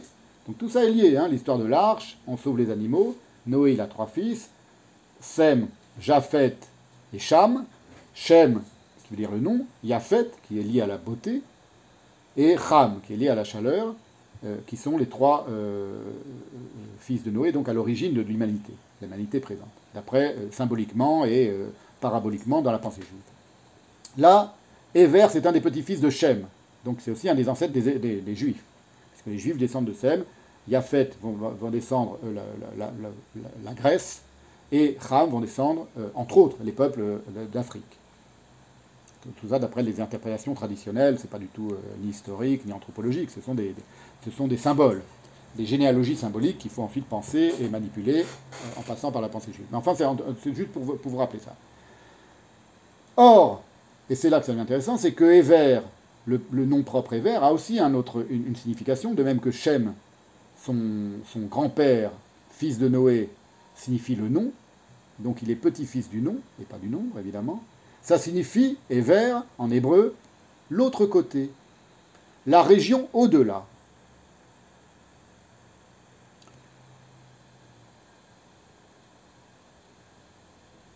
L'un des trois fils de Noé est donc le grand-père de celui qui désigne l'au-delà, la région de l'au-delà, et qui est un appel à la traversée. C'est pour ça que c'est lié aux Hébreux et au mot hébreu qui signifie ceux qui traversent, ceux qui passent, les passagers, ceux qui passent. Ils sont, euh, essentialisés par le fait qu'ils traversent et qu'ils ne s'arrêtent pas. Il apparaît, Éver, dans la généalogie qui va de Noé, donc, le Noé de l'arche de Noé, jusqu'à Terach, le père d'Abraham, le père et Abraham qui va être le premier qualifié d'hébreu donc le mot hébreu apparaît dans la Genèse en 14-13 avec Abraham. Abraham qui s'est lancé dans une guerre contre les rois de, Sodome et, Gomorre, et il y a un fuyard qui persécute Lot et sa famille, et il y a un fuyard qui vient annoncer à Abraham, et le, verset dit, un fuyard vint l'annoncer à Abraham l'hébreu. Il vient lui annoncer quoi? Que euh, sa famille avait été prise, Lot et sa femme et ses enfants avaient été pris euh, en, otage. Et Abraham va déclencher une guerre, enfin une guerre symbolique, pour délivrer Lot. Mais le verset où apparaît le mot hébreu, Abraham l'hébreu, c'est un fuyard qui vient l'annoncer. On va voir que c'est important dans les, commentaires juifs. C'est en. Voilà, je vous cite le passage. C'est donc en Genèse, qu'est-ce que j'ai dit? En Genèse 14-13. Les vainqueurs enlevèrent toutes les richesses de Sodome et de Gomorre et toutes leurs provisions. Là, de nouveau, il y, a il y a un pillage de butin. Et ils s'en allèrent. Ils enlevèrent aussi avec ses biens Lot, fils du frère d'Abraham, qui demeurait à Sodome. C'est le fameux Lot de Sodome, le mari de la statue de sel, hein, Lot, le, neveu d'Abraham. Et ils s'en allèrent. Un fuyard vint l'annoncer à Abraham l'hébreu. Chaque mot est important. Celui-ci habitait parmi les chaînes de Mamré, l'Amoréen, frère d'Eshcol et frère d'Aner, qui avait fait alliance avec Abraham. Abraham devient l'hébreu à ce moment-là. Et donc, tout ça est de la même racine. Ever est de la même racine que le mot avar, d'où vient aussi Évry, l'hébreu, qui signifie avar, le, verbe avar, passer, croiser, traverser, aller au-delà. Rachi explique que la généalogie d'Abraham, elle passe par Sem, donc par Shem le nom, qui est qualifié mystérieusement, c'est très intéressant, Shem le nom, le père de tous les fils d'Héber. Il n'est pas le père d'Héber, il est le père de tous les fils d'Héber. Donc c'est même pas le grand-père d'Héber, c'est très bizarre. Il y a une formulation dans la Bible qui indique qu'il y a quelque chose, une généalogie symbolique qui est en train de s'édicter, qui est étrange, énigmatique. Le père de tous les fils d'Héber. Or, Rachid donne le sens de cette, euh, de cette énigme. Il dit Sem était le père de tous les Hébreux, donc au sens où il est à l'origine de tous les Hébreux, qui viennent de l'autre côté, et vers voulant dire l'autre côté, du fleuve, l'Euphrate. L'Hébreu, celui qui est essentiellement de passage, c'est aussi celui qui possède la passation en partage. C'est là que ça commence à apparaître dans la Bible. L'hébreu, c'est celui qui est à la fois de passage, le juif plus tard évidemment, et c'est celui qui possède la passation, et qui la partage. Parce qu'une passation qui ne partage pas, c'est un non-sens. Là, on commence à comprendre des choses contre quoi vont se, va se déchaîner le génocide. On a un autre grand rabbin, Rav Forno, Vadia Ben Yaakov Forno, un rabbin italien du 15e siècle, 15-16e siècle en Italie, en 1470. Il est, né en 1470 et il est mort à Bologne en 1550. Et il explique encore, il revient sur pourquoi les Hébreux s'appellent les Hébreux. Ils sont appelés Ivrim au nom de Héver, leur enseignant. Il ne dit pas leur père, même leur père symbolique, il dit leur enseignant, celui qui leur transmet les choses, qui s'attachait à comprendre et à enseigner ces concepts dont il vient de parler, qui sont l'existence de Dieu, son pouvoir et sa providence. Donc, Héver, père de tous les Hébreux, le Rav Sforno nous dit, c'est leur maître, leur rave, leur enseignant, celui qui leur transmet la pensée.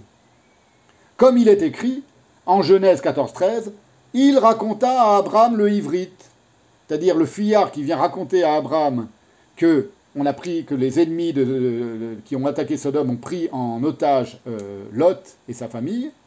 Le fuyard vint le dire à Abraham l'hébreu. Le rabbin Sorno, il, s'arrête sur un mot, enfin il utilise un mot de ce, court fragment de verset, c'est il le dit à. Donc il lui transmet quelque chose. Et donc il est dans la transmission. Et donc Abraham s'appelle Abraham l'hébreu parce que Héver, d'où vient le mot hébreu, était celui qui transmettait à ses enfants, à tous les hébreux. Il transmettait quoi? La Torah, donc la pensée. Ce sont des choses très profondes, hein, mais il faut comprendre qu'on est à la racine même de ce qui va déchaîner l'idée, quelques siècles plus tard, et en tout cas quelques pages plus loin dans la Bible, dans le rouleau d'Esther, d'un type qui est engorgé et qui veut en finir avec les Juifs, avec le passage. Un type, il est engorgé, c'est-à-dire il n'arrive pas à passer. Et il n'est pas dans la passation. C'est pour ça d'ailleurs qu'il est intéressé par le butin. Il est dans la possession. Il veut de la possession. C'est pas des blagues, hein, je suis pas en train de faire des jeux de mots, c'est dans le texte d'Esther, hein, dans le texte d'Esther, dans le textère d'Esther. C'est pas moi qui l'invente, hein, c'est vraiment dans le. Je me fais marrer parce que je suis en train de faire des, blagues et des jeux de mots pour moi, pour moi tout seul. C'est pas grave. On n'est jamais aussi bien quand on est tout seul. Héber est donc de la même racine que Avar, je l'ai dit, le mot Avar en hébreu. Tout ça, c'est connu pour les gens qui connaissent un, peu l'hébreu, mais je veux le rappeler parce que c'est important, c'est au cœur de notre sujet. Passer, croiser, traverser, le passé en grammaire hébraïque, quand on va, faire un ulpan en hébreu, on dit Avar, c'est le Avar, le passé. Or, tout cela va nous ramener directement à notre question animalière, dont je parle depuis tout à l'heure, parce que la première occurrence du verbe Avar, Avar, passé, traverser, il est en Genèse 8.1, et c'est précisément au moment où Dieu arrête le déluge. Voilà ce que dit le, texte de la Bible en Genèse 8.1. Dieu se souvint de Noé, de tous les animaux et de tout le bétail qui était avec lui dans l'arche, et Dieu fit passer, vers un vent sur la terre, et les eaux s'apaisèrent. Donc la colère de Dieu qui a provoqué le déluge, qui a exterminé d'une certaine manière, sur un certain mode, l'humanité entière, à l'exception d'un juste, Noé, de ses enfants, qui vont devenir l'humanité, qui vont donner naissance à l'ensemble de l'humanité, et les animaux, et les animaux, enfin un, exemplaire, un couple de chaque animal, c'est le passage. C'est ce qui va mettre fin à cette colère et à cette, cette, euh, cette extermination symbolique, ce châtiment euh, symbolique de tout sauf de la fécondité animale. Donc on n'est pas dans le génocide. On a là en un seul verset, Genèse 8.1, tous les éléments essentiels sur lesquels s'acharne follement, de manière folle, rationnellement folle et follement raisonnable, le Geist der Rache, der Rache pardon, l'esprit de vengeance selon Nietzsche. On a le souvenir, Dieu se souvint. Donc là, on n'est pas, dans, pas dans la haine du temps et son il était, on est au contraire dans l'amour du temps et son il était, puisqu'on est dans le souvenir. Le souvenir, c'est la pensée hein, pour les juifs. C'est très important. L'idée du souvenir, c'est évidemment l'idée qu'on ne se souvient pas comme ça nostalgiquement. On se souvient parce qu'on est présent et on est vivant dans le souvenir. C'est pour ça que le nom est si important, beaucoup plus important que le nombre. C'est pour ça qu'on. À Kippour, par exemple, on, qui, commence ce soir, aujourd'hui 27 septembre 2020, on, va, on récite la litanie du nom des morts. C'est que lorsqu'on récite la litanie du nom des morts, pour les juifs, on, leur redonne de la vie. Le souvenir, le juste, Noé, qui quand même c'est pas n'importe qui, Noé, c'est l'injuste, c'est le seul et unique juste sur terre, c'est celui qui représente, qui incarne la justice, la tzedaka. Les animaux, donc on reste dans, le thème d'aujourd'hui, et le passage, va y avoir, va, va oui, et Dieu fit passer un vent sur la terre qui, apaise et qui clôt le châtiment. Et sans oublier évidemment un, élément majeur de, ce verset qui est aussi qui va déclencher la, rage antisémite depuis toujours, les raisons pour lesquelles il n'est pas nommé dans le rouleau d'Esther, c'est Dieu. tous les rabbins ont remarqué que le mot Dieu n'apparaît pas dans le rouleau d'Esther. Il n'est pas un des personnages du rouleau d'Esther. C'est quasiment le seul texte de la Bible, les seules pages de la Bible où Dieu n'est pas présent. C'est étrange Ben non, pas étrange. Si on comprend tout ça, si on comprend qu'Esther elle-même elle se cache, Dieu est caché aussi dans le rouleau d'Esther. Voilà, tout ça est très symboliquement très très très très très très très très très fécond comme des animaux qui, lorsqu'on ne les massacre pas et lorsqu'on les laisse être dans leur innocence, sont très féconds. Les mots aussi sont très féconds quand on leur laisse leur innocence. C'est pour ça que ceux qui ravagent la planète aujourd'hui ravagent aussi le langage. Euh, sciemment, quasiment sciemment. C'est Google qui s'appelle Alphabet, etc. C'est les enfants d'aujourd'hui qui sont vraiment abrutis d'écran et qui ne savent plus parler, qui ne savent plus s'exprimer, qui ne savent plus écrire ni lire. Et les adultes aussi d'ailleurs. Deuxième occurrence du verbe avare dans la Bible, du verbe passer, donc qui signifie passer en hébreu, c'est à propos d'Abraham.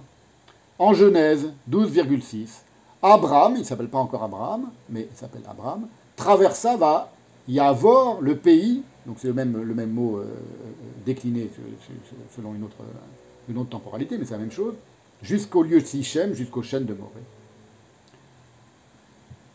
Et, troisième occurrence du mot Yavar, tout ça c'est les premières occurrences du mot, euh, du verbe avare dans la Bible et elle n'est pas anodine parce qu'elle va consacrer le sacrifice d'Abraham, d'animaux par Abraham. Or, le sacrifice, je l'ai dit tout à l'heure qu'on est vraiment dans quelque chose, dans, la boucherie animale, qui est une contre-initiation. C'est à ça que j'avais en tête, en reprenant la formule de Guénon, mais elle est, très parlante et elle est très vraie. C'est que le génocide et, en l'occurrence, le massacre des animaux de boucherie par l'industrie agroalimentaire aujourd'hui, elle est dans le contre-sacrifice, c'est-à-dire elle prend à rebours ce que toutes les civilisations traditionnelles ont toujours euh, profondément respecté, qui est le sacrifice. Le sacrifice des animaux et même les sacrifices humains, dans certaines civilisations et dans, certains, chez les Aztèques, dans certaines euh, euh, cultures. Et la guerre, traditionnellement conçue, y compris la guerre massacrante, on va le voir un petit peu, plus loin, je vais dépasser les deux heures. Hein, bon. Euh, je pensais que j'allais tenir en deux heures. On risque de, dépasser un petit peu. Euh, la guerre, le massacre guerrier, mais traditionnel, il participe aussi du sacrifice. Et vraiment à un point très très très euh, profond. On va le voir.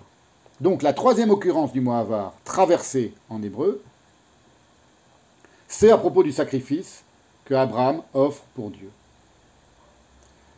C'est en Genèse 15-17. Et c'est un chapitre très important parce que c'est un chapitre qui consacre, c'est le cas de le dire, consacre par le sacrifice la naissance du peuple juif.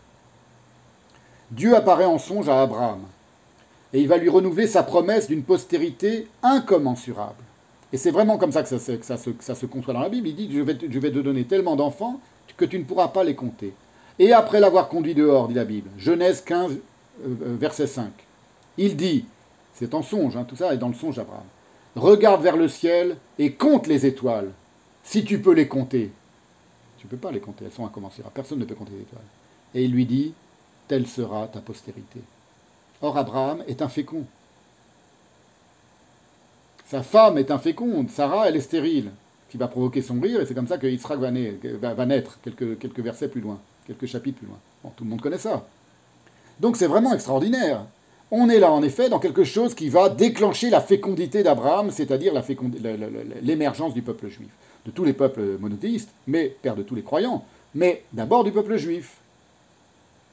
Alors qu'Abraham, lorsqu'il a cette promesse, il est encore sans enfant et que sa femme, Sarah, qui s'appelle encore Sarai, est inféconde.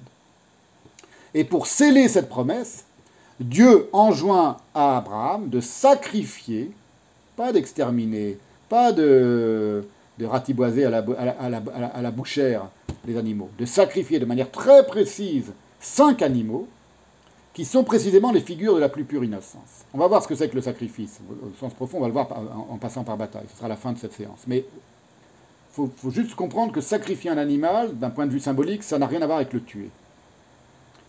Et qu'en général, la chasse traditionnellement euh, conçue, pas la chasse moderne évidemment, qui est une boucherie, euh, une boucherie qui fait, qui fait, boum boum, euh, ou la guerre moderne d'ailleurs, qui est aussi une boucherie qui fait boum boum, euh, c'est de l'ordre de sacrifice, la chasse traditionnelle. Alors là, on est vraiment dans le sacrifice au sens le plus pur du terme. Et il faut sacrifier cinq animaux, c'est ce que euh, Dieu enjoint à Abraham dans ce passage de la Genèse, qui sont les figures de la plus pure innocence. Ce pas des animaux sauvages, c'est pas, c'est une génisse, une chèvre, un bélier, une tourterelle et une colombe. Et Abraham doit couper les animaux en deux parties. Il doit les scinder en deux parties. Couper, vous vous souvenez que dans le génocide, il y a l'idée de la coupure. Hormis la tourterelle et la colombe. Or, la tourterelle et la colombe ne sont pas coupées, et du coup, alors il doit, il doit couper les animaux en deux parties, avant de les sacrifier, enfin, lorsqu'il les sacrifie, c'est en ça que consiste le, rituel, et il doit placer les deux parties en vis-à-vis. Tout ça est très énigmatique et en même temps très parlant. 15, Genèse chapitre 15, verset 10-11. Abraham prit tous ses animaux, les coupa par le milieu et mit chaque morceau l'un vis-à-vis de l'autre, mais il ne partagea point les oiseaux. Parce que Dieu lui dit, les oiseaux, tu ne les partages pas un d'eux. Or, les oiseaux, or, c'est moi qui rajoute, les oiseaux de proie s'abattirent sur les cadavres, et Abraham les chassa. Les deux oiseaux qui ne sont pas coupés en deux, qui vont être sacrifiés, mais d'une autre manière, ils attirent, les, ils attirent les oiseaux de proie. Et Abraham doit chasser les, oiseaux. Or, les animaux partagés, eux, ils n'attirent pas les oiseaux de proie, ils vont attirer quoi? Ils vont attirer le passage. Le passage divin, et c'est là que va vraiment avoir lieu le sacrifice. Dieu, et puis et alors, il prépare les animaux pour le sacrifice et il s'endort. Ça, c'est dans la Genèse, euh, chapitre 15. Et Dieu, pendant qu'il s'endort, lui renouvelle sa bénédiction, non sans avoir prophétisé, un engorgement dans la bénédiction, c'est très étrange, c'est-à-dire une pause, un sas, un sas de soumission et de malheur. Donc il lui dit, tu vas devenir le père d'une multitude, qu'on ne pourra pas compter, pas plus qu'on peut compter le sable de, la mer et, qui est sur les rivages de la mer et les étoiles dans le ciel. Mais il va y avoir une pause, ça va s'engorger à un moment, le temps va s'engorger. Et cette pause, ce sont 400 ans d'esclavage en Égypte, qui sont prédits à ce moment-là dans la Genèse. Et puis, le sacrifice des animaux d'Abraham est agréé par le passage. C'est en Genèse 15-17. Je dis il est agréé par le passage, c'est-à-dire c'est l'essence même du passage qui agrée le sacrifice. C'est dit dans le mot à mot. Quand le soleil fut couché, il y eut une obscurité profonde. On est en Genèse 15-17. Et voici, ce fut une fournaise fumante, et des flammes passèrent, avare, c'est là que je voulais en venir, c'est la troisième occurrence du mot avare, entre les animaux partagés. Les animaux partagés, en hébreu on dit les gezarim, ça vient du mot gazar, qui signifie, je vous l'ai dit, je vous le donne en mille, couper, scinder et exterminer parfois dans la Bible.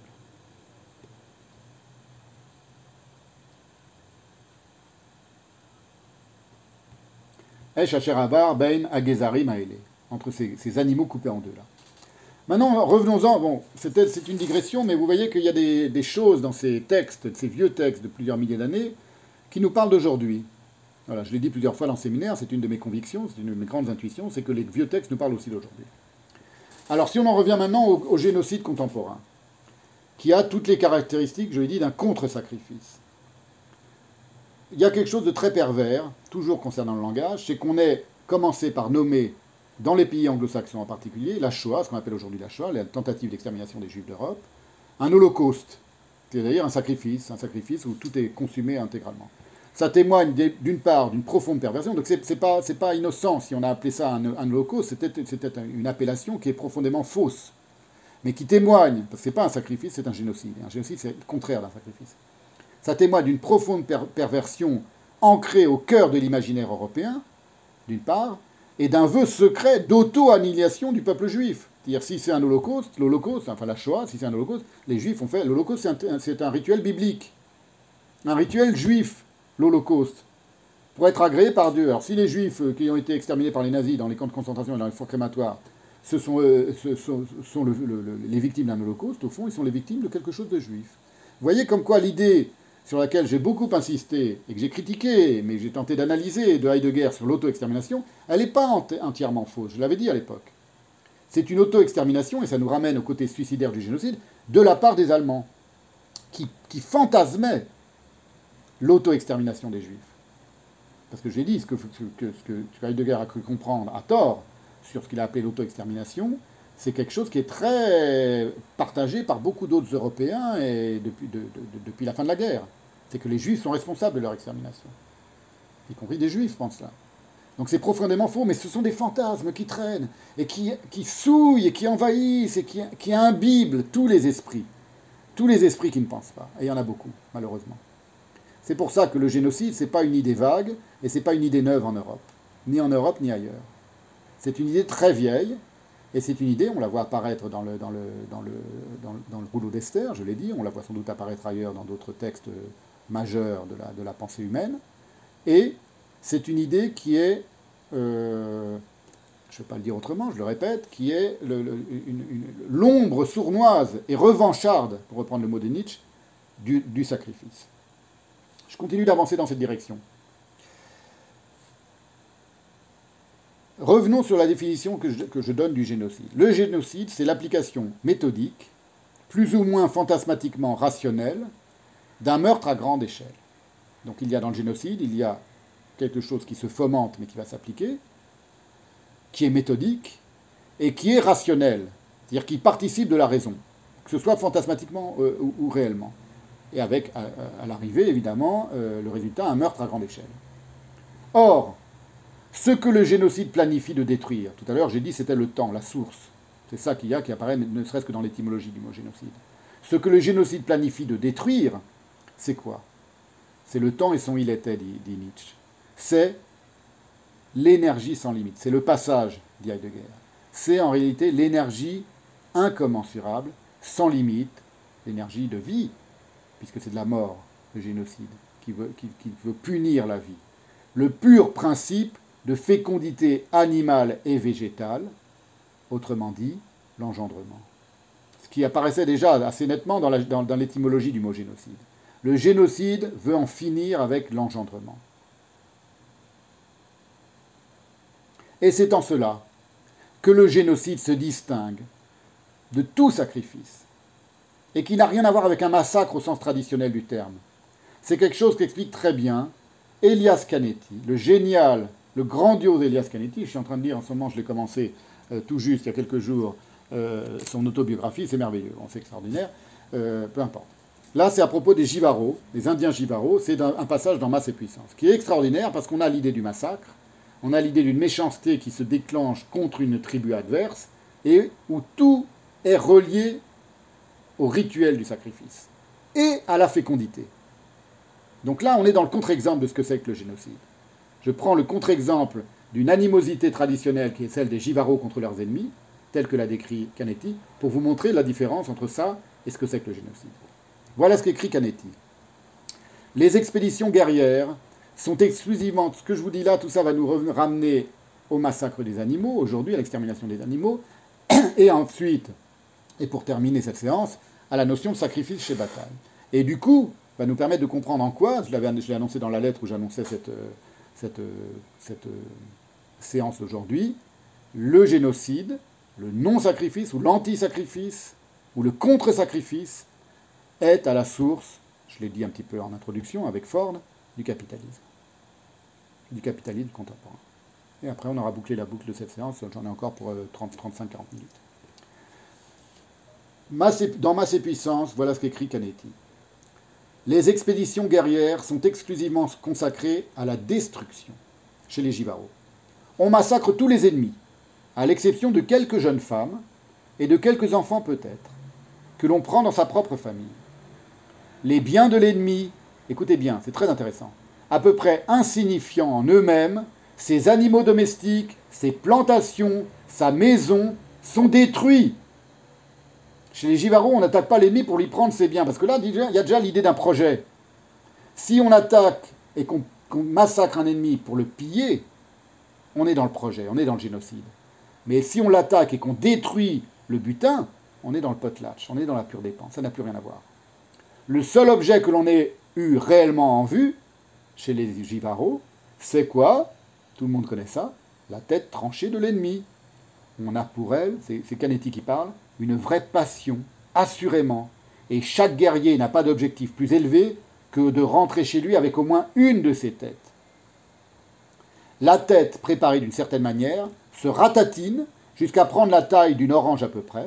On l'appelle alors Tsantsa en Jivaro. la fameuse tête réduite des, Indiens Jivaro, il y, en a, une au musée euh, de la Vieille Charité à Marseille, c'est extraordinaire. Il y en a quelques-unes, il y en a partout, dans, plusieurs musées anthropologiques de, France. Ça s'appelle un Tsansa en Jivaro. Et juste après, il relie ça, Canetti, au rapport qui existe entre la chasse, chez les Jivaro toujours, et la fécondité. Et la tête, le la tête réduite qui est le, résultat du massacre par les Jivaros de leurs ennemis, ou d'une tribu ennemie, ou d'une tribu, d'une autre tribu, c'est peut-être même pas exactement ennemi, c'est aussi la fécondité. Voilà ce qu'il dit à propos de... C'est le revers de ce que va préconiser Benjamin Franklin. Je vais y venir tout à l'heure. Dans sa fameuse phrase, le temps c'est de l'argent. La parabole de la truie, comme dit Bataille. Je vais y arriver. On va arriver très vite au capitalisme, vous allez voir. Là, on est chez les Indiens Jivaro, donc on est vraiment dans, le, dans, le, dans ce avec quoi le capitalisme a voulu en finir une de leurs danses les plus importantes au Jivaro. Donc c'est plus dans la guerre pour aller, pour aller prendre le Tsansa, là c'est pour, pour aller à la chasse. Dans laquelle on conjure à tour de rôle et avec la plus grande véhémence tous les animaux auxquels on fait la chasse, évoquant à la suite de ces animaux l'acte sexuel de l'homme lui-même, qui sert à la multiplication du groupe. C'est Canetti qui parle, c'est pas moi. Et un peu plus loin, il cite une des incantations qui vise les femmes et leur fécondité dans le rituel qui prépare la chasse, c'est-à-dire la mise à mort sacrificielle de l'animal que va aller chasser le Jivaro. Hey, hey, hey, femme, hey, femme, hey, coït, hey, le coït. Puisse le Tsansa nous donner le coït. Donc il y a un lien entre le Tsansa et le coït. Accouplement, hey, accouplement, hey, femme, hey, femme, hey. C'est un, chant Jivaro hein, que je suis en train de vous chanter. Ce sera vrai, hey, nous le ferons, hey, ce sera beau, hey, assez, hey, voilà, vous trouverez ça dans page, 143-144 euh, de Masse et Puissance. Et une dernière citation qui permet de comprendre à quel point tout ça est, dans la chanson Jivaro, le, le Tsansa est invoqué, il sert à la fécondité en réalité. Ça permet de comprendre que le massacre chez Jivaro, il a les propriétés pures d'un sacrifice humain destiné à s'assurer un transfert de fécondité. Voilà un massacre à grande échelle, si vous voulez, qui n'est pas du tout euh, résumable à ce qu'est le génocide. Le centre de ces conjurations, écrit Canetti, et de toutes les autres cérémonies de la fête est occupé par le Tsansa. La tête de l'ennemi conquise est réduite par la préparation. Donc, il y a le Tsansa, on a été massacré les ennemis. On fait toute une fête autour du Tsansa pour s'assurer la fécondité, liée à la, fécondité de la femme, à la fécondité aussi des animaux que l'on va chasser pour avoir de quoi manger. vous voyez, euh, si vous avez en mémoire ce qu'on a dit au début, en quoi l'histoire des eunuques, dans le, rôle des eunuques dans le, dans le rouleau d'Esther est important. De l'autre côté du miroir, si vous voulez. La tête de l'ennemi conquise est réduite par la préparation. Or, l'esprit de l'ennemi rôde toujours à proximité de cette tête. Il est très dangereux. Une fois qu'on a coupé la tête de l'ennemi et qu'on l'a réduite, c'est devenu un Sansa, et l'ennemi n'est pas vaincu pour autant. On cherche à le maîtriser par tous les moyens, continue Canetti. Dès que l'on réussit à se le soumettre, il devient très utile. Mais pas utile au sens de l'utilitarisme. Il veille, continue Canetti, à ce que les porcs et les poules que l'on possède se multiplient. C'est grâce à lui que se multiplient les tubercules de manioc.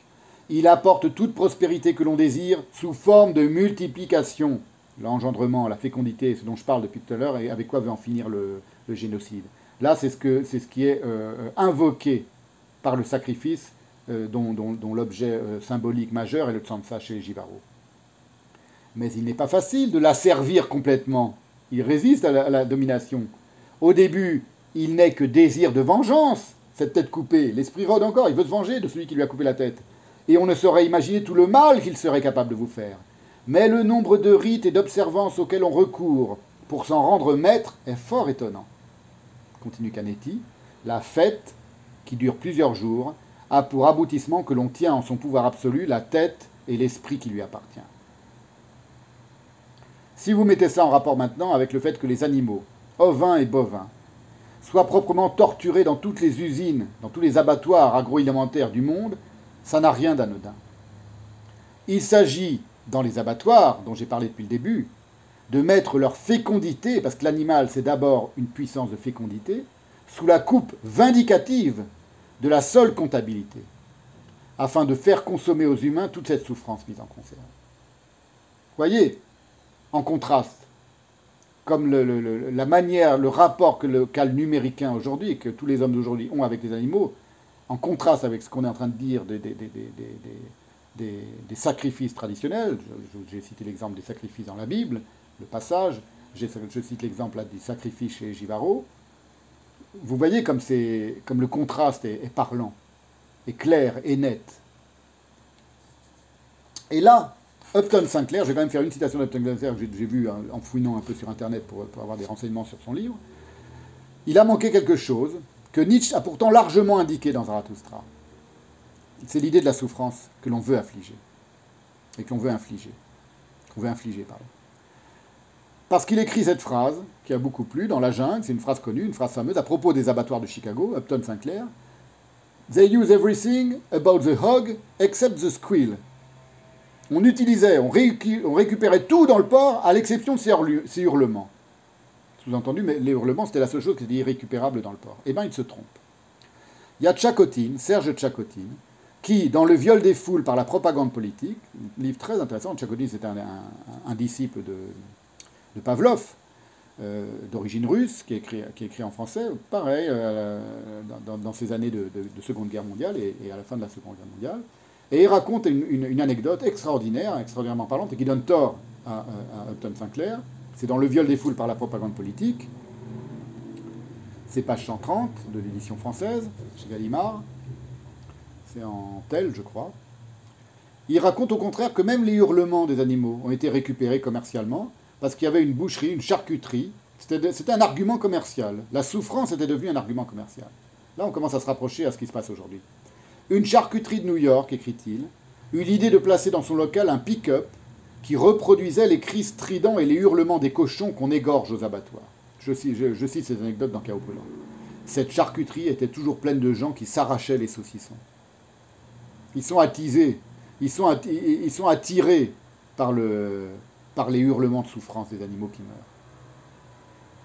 Cette rupture violente avec le sacrifice que, produit le génocide ou que produit la boucherie industrielle aujourd'hui, par haine du temps, elle est à la racine de cet esprit de vengeance qu'incarne le capitalisme, conformément à une formule aussi célèbre qu'elle est profondément abjecte de Benjamin Franklin, qui est la formule qui donne naissance à l'esprit du capitalisme, de manière. Pas au capitalisme, mais à l'esprit du capitalisme.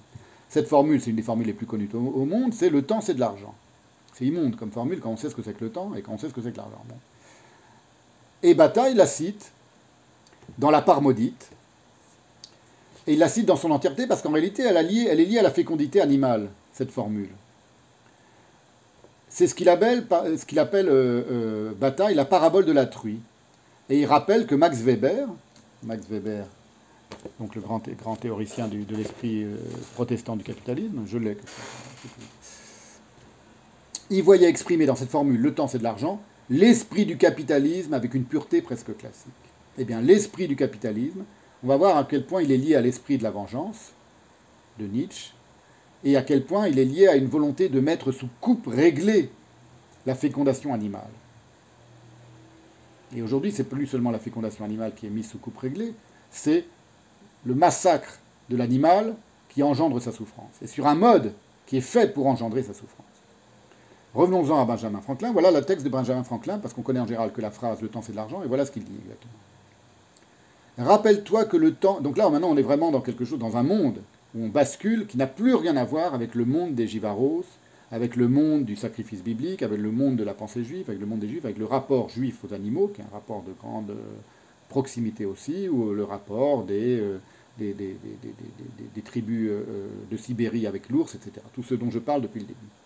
Là, maintenant, on bascule dans autre chose, qui est le capitalisme.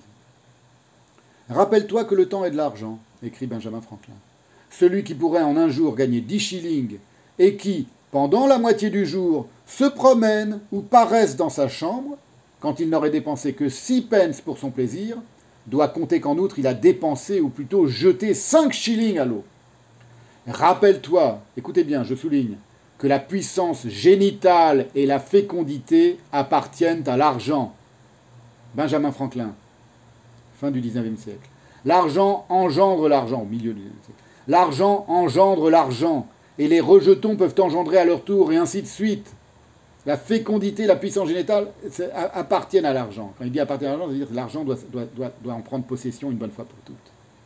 Et donc pour prendre possession de la fécondité, et donc pour, pour s'auto-spéculer et s'auto-engendrer, il doit en finir avec son ennemi, la fécondité naturelle. Ça c'est mon commentaire à moi. L'argent engendre l'argent et les rejetons peuvent engendrer à leur tour et ainsi de suite. 5 shillings se changent, en, se change en 6, puis en 7 shillings, 3 pence, et ainsi de suite. Il fait du calcul précis, hein. il ne dit pas ça se change en 5 shillings deviennent 15 shillings, non, il dit 5 shillings se change en 7 shillings, 3 pence, et ainsi de suite jusqu'à devenir une livre sterling. L'argent produit d'autant plus qu'il y en a davantage, de telle sorte que le profit croît de plus en plus vite. Même la folie exponentielle du capitalisme, il, il, le dit, il il la conçoit ici. Il en donne le principe. Celui qui tue une truie anéantit sa descendance jusqu'au millier. Il n'est pas en train de dire qu'il ne faut pas tuer une truie. Il dit si vous tuez une truie, vous anéantissez sa descendance jusqu'au milieu. Et il passe tout à coup à, son idée majeure. Celui qui tue une pièce de 5 shillings assassine tout ce qu'elle aurait pu produire, des colonnes entières de livres sterling. Et qu'est-ce qu'il appelle? Tuer une, pièce de 5 shillings C'est dépenser. Dépenser son temps, dépenser son argent, être dans la dépense, et non pas dans le gain, et non pas dans, pas dans. Là, on a quelque chose qui est la, la perversité initiale, radicale, immonde, abjecte, pré-nazie du capitalisme à son origine, édicté par Benjamin François. Pour le dire autrement, qu'est-ce que ça signifie?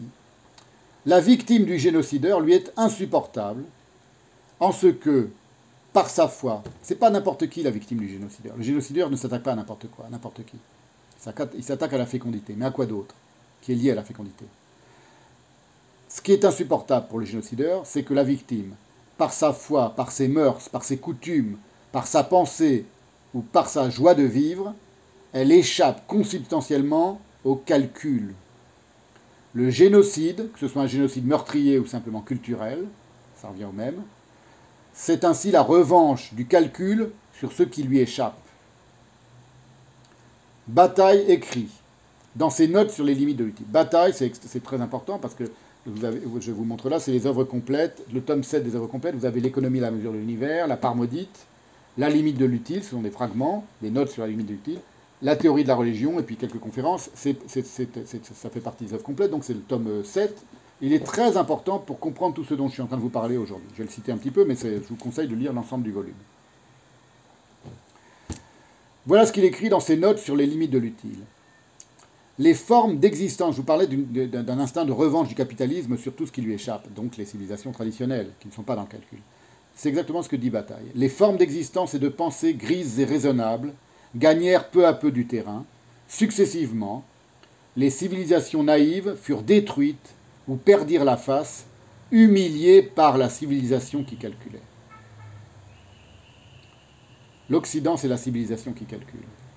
Alors, on va prendre un, autre exemple qui est, évoqué par Bataille, c'est l'exemple d'un génocide culturel récent, très récent, et, pour changer un peu des Juifs, pour parler un peu d'un autre peuple génocidé que les Juifs, euh, et, ce génocide culturel très récent, on a tous vu, ça, et puis l'indifférence s'est installée comme, comme, pour tout le reste aujourd'hui, euh, elle ne fait que succéder, il ne fit que succéder à un préambule génocidaire concret, réel, massacrant, concrètement assassin, en 1951. C'est celui du Tibet. En 1951, l'armée chinoise a commencé par massacrer les Tibétains, et il y a quelques années, il y a quelques décennies, même pas quelques décennies, quelques années, il a euh, conclu ce génocide réel par un génocide culturel, c'est-à-dire qu'il a envahi empoisonner la pureté du, Tibet, la pureté spirituelle du Tibet, par un afflux massif de, Chinois. Bon, tout le monde connaît ça, tout le monde le sait. Or, par rapport à ce que je suis en train de dire, c'est très important. Euh, je vais vous faire une citation de bataille dans la part maudite.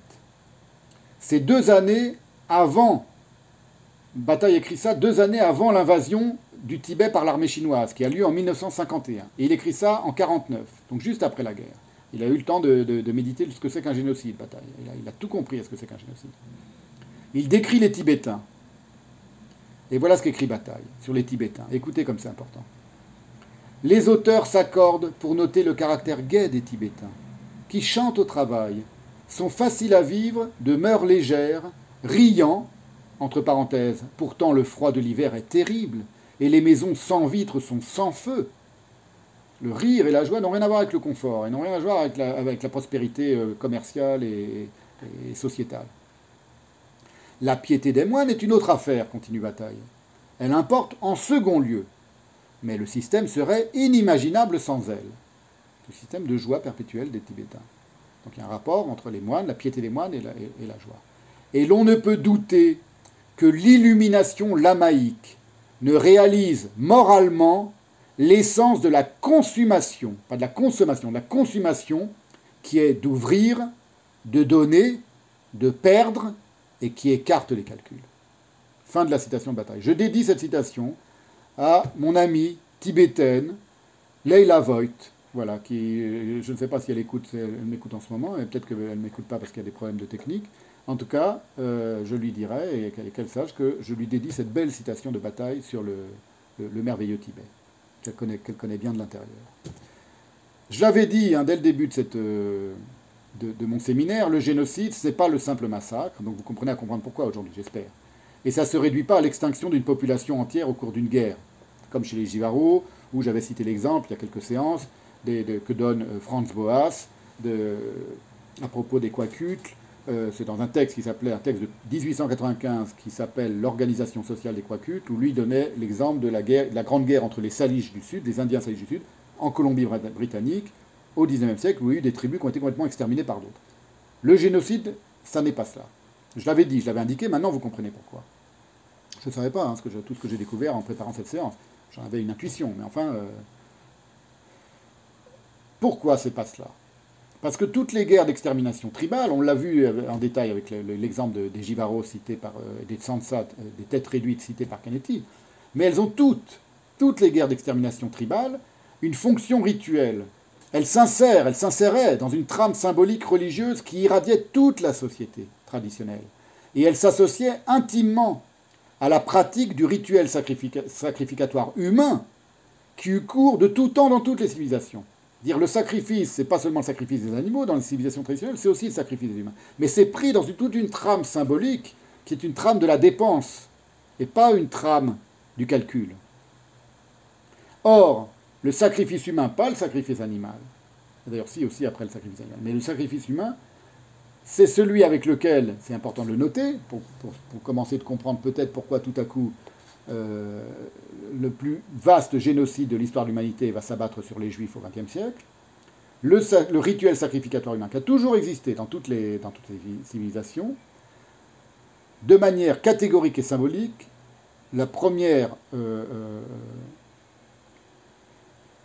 culture et religion à rompre avec lui, c'est le judaïsme par le truchement de ce que la Bible nomme, non pas le sacrifice d'Isaac, mais la ligature d'Isaac. Et avec quoi très intéressant, on verra ça dans des séances ultérieures, va renouer le sacrifice humain, symboliquement, le christianisme avec la crucifixion. Le judaïsme rompt sur un mode symbolique très important avec le sacrifice humain, il fait passer le sacrifice humain sur le sacrifice animal, puisque c'est un bélier qui est sacrifié par Abraham à la place d'Isaac. Or, le bélier, l'agneau, évidemment, l'agneau pascal, ça va devenir le Christ pour les chrétiens. Et donc les chrétiens vont renouer sur un mode euh, symbolique majeur avec le sacrifice humain. Ça aura des conséquences très, très profondes et très étendues dans l'histoire de l'Occident. On verra plus tard. pour ceux qui, sont un peu rapides, ils, commencent à voir un petit peu les, relations. Enfin. Alors, pour le dire en deux mots, je reviens sur ce que j'appelle un génocide. Le génocide, c'est un massacre rationnel, soutenu par le calcul. J'avais dit dans une séance précédente qu'il était affamé par le nombre et assisté par la technique, et dont la caractéristique principale est quoi Étant donné tout cela, tout ce qu'on vient de dire, sur la chasse dans les, civilisations traditionnelles, sur les, les sur les Tibétains, avec la caractéristique principale du génocide, la déshumanisation de sa victime. C'est-à-dire, qu'est-ce que ça signifie Pour qu'il y ait génocide, pour qu'il y ait massacre, on ne déshumanise pas sa victime. Au contraire, on est tellement proche de sa victime qu'on veut, qu'on, s'attirer sa puissance. Ça, c'est le propre du, ce que j'appelle le massacre, enfin de la guerre tribale traditionnelle. toutes les guerres tribales, y compris quand elles conduisent à une extermination. Là, dans le cas du génocide, il y a de manière patente, c'est vrai pour tous ceux qui ont étudié les, documents sur le génocide nazi, mais, c'est vrai de, tous les génocides euh, du XXe siècle, par exemple, ou déjà du, XIXe siècle, les, génocides des Indiens d'Amérique, il y a une déshumanisation de la victime. C'est-à-dire, qu'est-ce que, ça, qu'est-ce que ça qualifie, cette déshumanisation? Un non-souci, pour le moins, et pour le pire, une jouissance de sa souffrance. Au, minimum, on ne se soucie pas de sa souffrance. C'est ça, déshumaniser quelqu'un. Et au pire, on jouit de cette souffrance. Alors évidemment, je dis que le génocide, il est caractérisé par une déshumanisation, donc par un non-souci de la souffrance. Il y a aussi une part dans le génocide, c'est-à-dire dans les, bases œuvres du génocide, dans les, caniveaux du génocide, puisque le génocide c'est quand même une idée d'abord, mais il y a quand même une idée qui ensuite s'applique et qui, qui, provoque des morts réelles, il y a à l'évidence une perverse, perverse jouissance meurtrière dans le génocide qui est à l'œuvre chez tous les assassins subalternes du vaste projet. C'est d'abord un vaste projet théorique, glacial, froid, mais évidemment, il y a des mecs qui jouissent de, faire de, massacrer des gens. Donc on ne peut pas euh, balayer comme ça la jouissance perverse que l'on peut. C'est quelque chose d'ailleurs, je, dis c'est à l'œuvre chez tous les assassins subalternes du, vaste projet qu'est le génocide en général, mais conceptuellement, mais c'est vrai, euh, ça se voit très bien dans certains reportages sur les boucheries euh, industrielles justement, où on peut constater à l'œil et à l'ouïe nu, dans, ces reportages clandestins que fait l'association euh, L214, où on entend les animaux se faire invectiver avant d'être massacrés. Moi, ça m'a sidéré. J'avais vu, euh, j'avais regardé un, petit documentaire comme ça, très très insoutenable. C'est pas des choses qu'il faut faire regarder les enfants, et c'est pas agréable à regarder. Voilà. Mais bon, ça nous ça enseigne des choses. Et là, en l'occurrence, il y avait un, type qui était, c'était sa vie, c'était son travail, c'était son salaire un ouvrier du massacre, un ouvrier de la boucherie qui massacrait les animaux. Il les, les invectivait avant de les massacrer. Sur un mode ordurier, très bas, très, très, très, très vulgaire, avec des, avec des quasiment des, Enfin bon. Et témoigne de cela un phénomène un peu nouveau, mais qui vraiment exactement est au cœur de ce que je suis en train d'essayer de penser aujourd'hui, ce sont les mutilations sauvages de chevaux ou de vaches ou de veaux qui ont lieu ces derniers temps. Et qui, qui témoignent, je, voilà, je vais vous mettre un, article, bon, euh, normalement tout le monde a entendu parler de ça, c'est abominable et personne ne sait d'où ça vient, voilà, parce que personne n'est capable de comprendre le rapport qu'il y a entre la société d'aujourd'hui et le génocide et la mise à mort et, la, provocation de la souffrance. Je vous envoie ça sur le sur l'écran, à l'écran, pardon.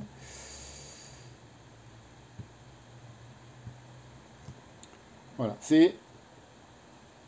Vous voyez, il y a une. Là, c'est un, dernier cas très récent, 9, 9, août 2020, où il y a un, poney qui a été une pouliche, qui a été euh, euh, massacrée par des, des on ne sait pas qui. Elle a eu l'œil et les oreilles arrachés, le cœur poignardé, le vagin enlevé.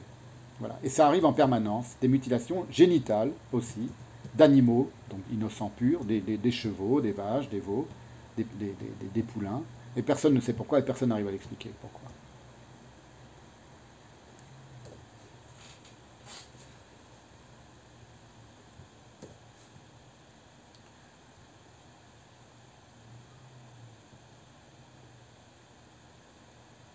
Donc, ces, massacres euh, aberrants d'animaux qui ont lieu en ce moment un peu partout sur la planète ils témoignent aussi à leur manière de l'irrésistible magnétisme qu'exerce l'innocence pure sur la perversité humaine. Là, ce sont des actes profondément pervers, mais ce sont des actes qui sont des bribes de génocide. C'est quelque chose qui, dans le génocide, va se déployer sur un mode industriel, là aussi. Mais ils sont en phase avec, avec, avec la, gestion génocidaire du globe. Ce ne sont pas juste des fous, tout à coup, qui vont dans les champs et qui se mettent à massacrer des chevaux. Jamais dans aucune civilisation, dans aucune société, euh, j'allais dire normale, traditionnelle, non occidentale, on aurait traité les animaux ainsi. Et on verra dans d'autres séances que euh, chez Descartes, par exemple, le rapport entre euh, le cogito et le non-souci de ce qu'est un animal sont, sont, liés. Bon, c'est comme ça. Il y a des études là-dessus, de choses, on, verra, on, verra, on essaiera de voir ça un petit peu en détail, mais c'est propre à l'Occident, ça. C'est propre à la pensée occidentale. Le non-souci de la souffrance animale. et la volonté d'en finir avec, euh, chez l'animal rationnel, c'est-à-dire chez l'être humain, avec ce qu'il y a d'animal en lui. Mais, d'une manière générale, quand même, ce qui prédomine dans le génocide, c'est évidemment la froideur du calcul. Alors, on a un autre génocide, on ne l'appelle jamais un génocide, mais en réalité c'est un génocide, ce fut un génocide, très connu aussi, c'est la bombe atomique. Hiroshima et Nagasaki, ça représente les cas les plus paradigmatiques de la froideur du calcul qui aboutit à, un massacre foudroyant, spontané de milliers d'êtres humains. Ce euh, euh, type de génocide-là, il est désormais généralisé à toute guerre contemporaine. Pas par la bombe atomique, mais le propre de la bombe atomique, c'est d'abord quelque chose qui est lié au calcul, évidemment, donc à la science occidentale. Sans la science occidentale, sans, la réflexion sur l'atome insécable, atome, ce qui ne peut pas être scindé, ce qui ne peut pas être coupé. Donc vous voyez, on revient sur ce qui ne peut pas être traversé. L'atome, c'est ce qui ne peut, pas être traversé par le sacrifice, contrairement à la Bible. La science de l'atome a donné la bombe atomique, évidemment, et elle donne le génocide, c'est-à-dire, au sens où moi je définis, un acte qui, ne se soucie pas de la souffrance de sa victime, qui est purement innocente, et qui, d'un point de vue technique, permet de massacrer le plus vite possible, le plus rapidement possible, par haine du temps et son il était, un maximum d'êtres humains. C'est le cas aujourd'hui de toute guerre contemporaine, menée à distance par le truchement de drones qui sont aussi insensibles qu'ils sont imparables. Alors même si un drone il détruit que 5 personnes en faisant, 5 civils en faisant, une attaque et en se gourant de... On sait très bien, on sait que les, les guerres au Moyen-Orient depuis quelques années euh, qui sont faites à distance par des drones, elles, créent euh, des, bavures permanentes. Et le nombre de, victimes qui sont euh, le fruit d'erreurs ou de bavures, parce que l'ordinateur il fait, il fait, beaucoup d'erreurs évidemment, et puis qu'est-ce que c'est qu'un ennemi quand, quand, vous êtes un, soldat américain à, des milliers de kilomètres de distance et qu'on vous dit de, conduire un drone, c'est une définition qui est, compliquée, eh bien on sait qu'ils sont, ils sont, ils sont légions.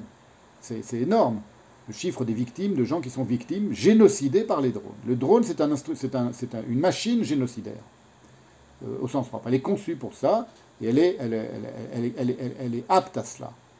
Même s'il n'est pas conçue pour ça, elle est apte à cela. Le premier drone, au, sens propre, au sens moderne, c'est l'avion qui a largué la bombe atomique sur euh, Hiroshima et Nagasaki. qui s'appelait euh, Baby Truc, je crois. Bon, il y a aussi une symbolique là-dedans extravagante, qui nous ramène à, tout, à, à toutes nos à, toutes nos, questions. Ça n'a jamais été le cas du rituel sacrificatoire. Le drone, le génocide.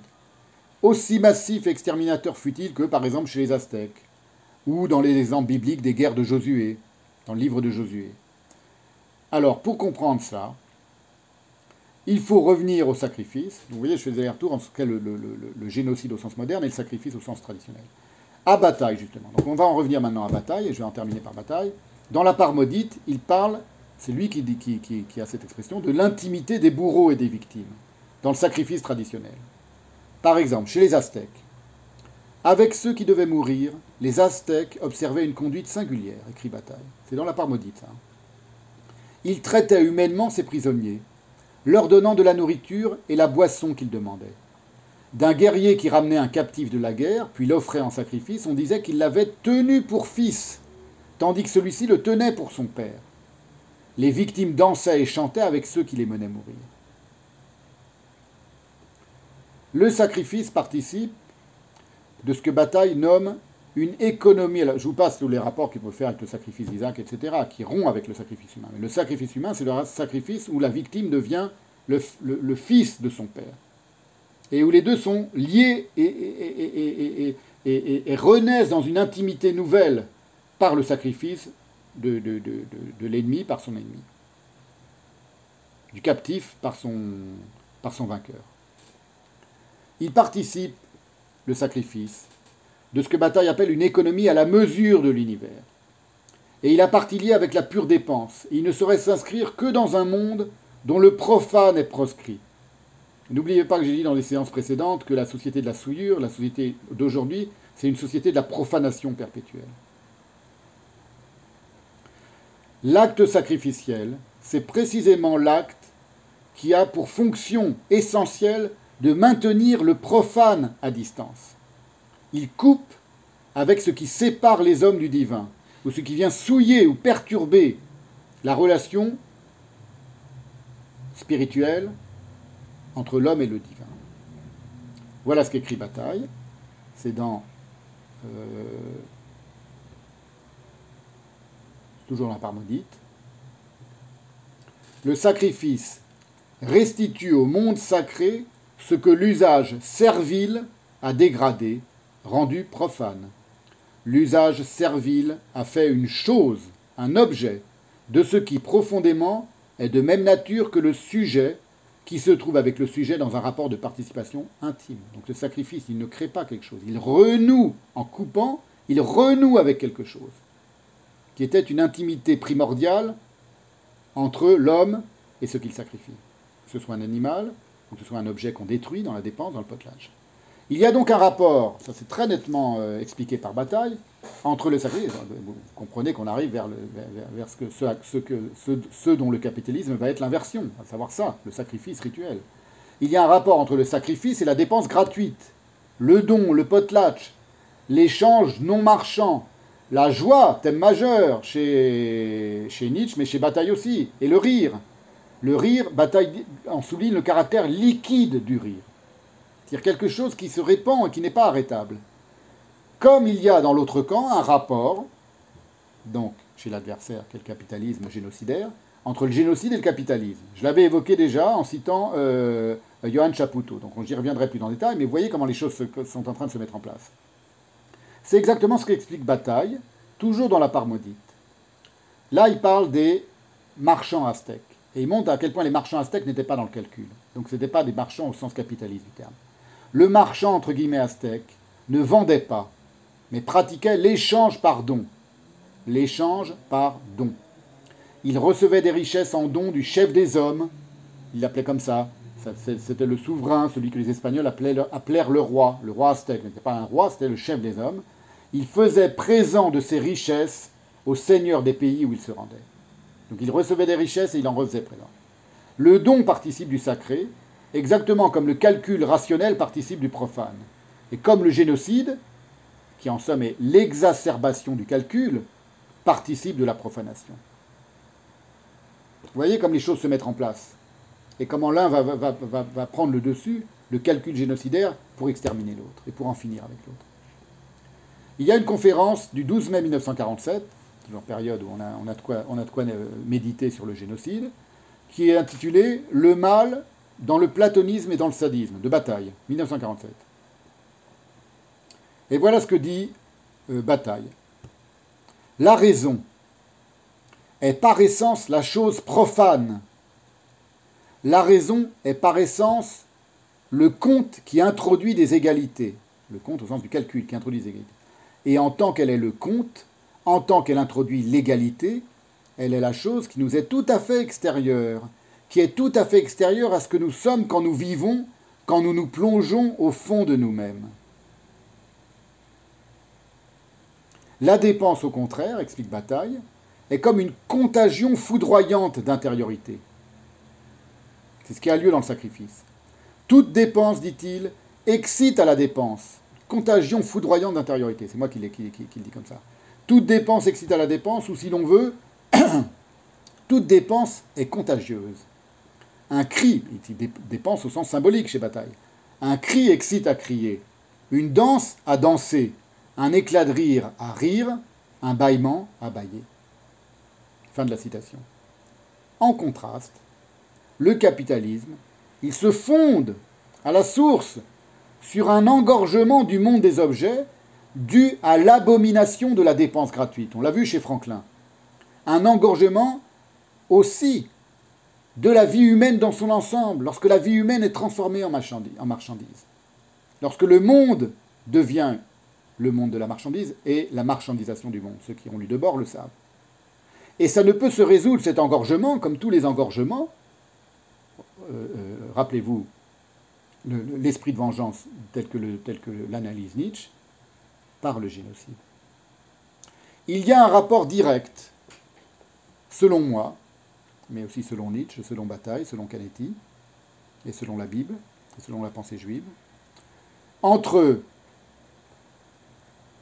la spéculation, qu'on appelle aujourd'hui le high-speed trading, dont l'humain est totalement absenté. Donc la déshumanisation de la finance et de l'économie aujourd'hui, c'est pas juste qu'il y a des riches qui sont riches et des pauvres qui sont pauvres. Ça n'est plus ça, on n'est plus dans ce monde-là. On est dans un autre monde, j'en ai parlé beaucoup un peu dans les séances euh, introductives du séminaire, donc euh, j'y reviens pas, et c'est le sujet majeur de Chaos Brûlant. Donc j'en reviens pas. Mais il y a un rapport direct entre la spéculation et le génocide. Et Bataille a beaucoup écrit à ce sujet, même s'il n'emploie pas les mots de génocide, mais il a beaucoup réfléchi au rapport entre la, dépense gratuite et évidemment son inverse, le capitalisme.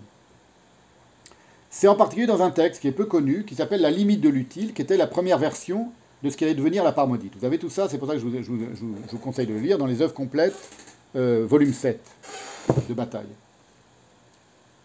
Et ça permet de comprendre, c'est un volume très important, ce sont des textes essentiels parce qu'ils permettent de comprendre, euh, par exemple, que le capitalisme a pour cause finale la pure spéculation déshumanisante et comme corollaire le ravage génocidaire du monde. On comprend ça chez Bataille quand on lit. Et non pas l'accroissement des richesses de la société, comme nous le, comme nous le vendent tous les, tous les, toutes les ordures euh, qui, qui dominent le monde aujourd'hui, et qui nous font croire que le capitalisme, c'est l'enrichissement de ça commence, à, ça commence à se voir un petit peu que le capitalisme à son stade le plus, la plus exacerbé, c'est pas l'enrichissement de tout le monde et c'est, même pas l'enrichissement de la planète. Mais bon, il continue de le, croire et de vouloir le faire croire. On en a une parfaite illustration en ces temps de, pandémie despotique aujourd'hui, c'est que on a un, ravage de l'économie traditionnelle, l'arrêt des activités euh, économiques usuelles qui, nuit profondément à la société, mais seulement à la société et en rien à la spéculation financière. Le monde s'écroule. On est en septembre 2020, le monde est en train de s'écrouler, mais les GAFA prospèrent.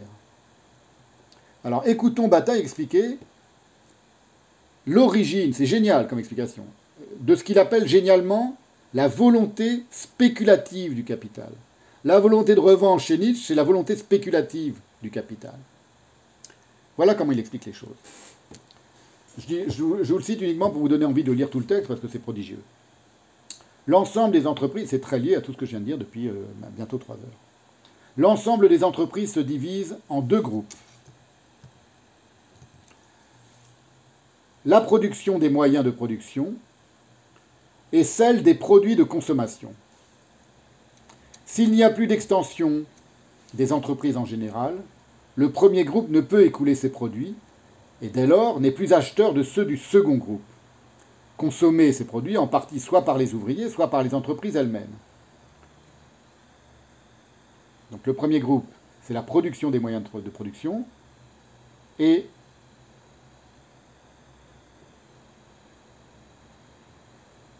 le second groupe, c'est le groupe qui consomme les moyens de production.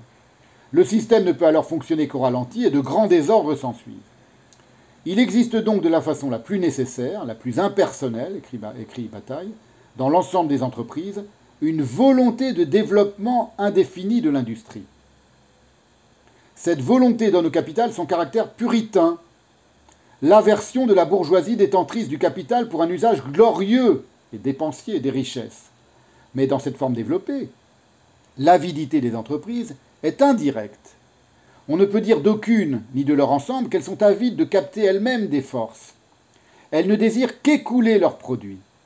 Leur avidité d'accroissement suppose un moyen terme, une entreprise nouvelle non encore existante, qui devra, dans des conditions normales, avoir une naissance autonome. C'est extraordinaire parce qu'il est en train de prophétiser ce qu'on a sous les yeux aujourd'hui. Vous ne pouvez pas savoir, vous ne pouvez pas deviner.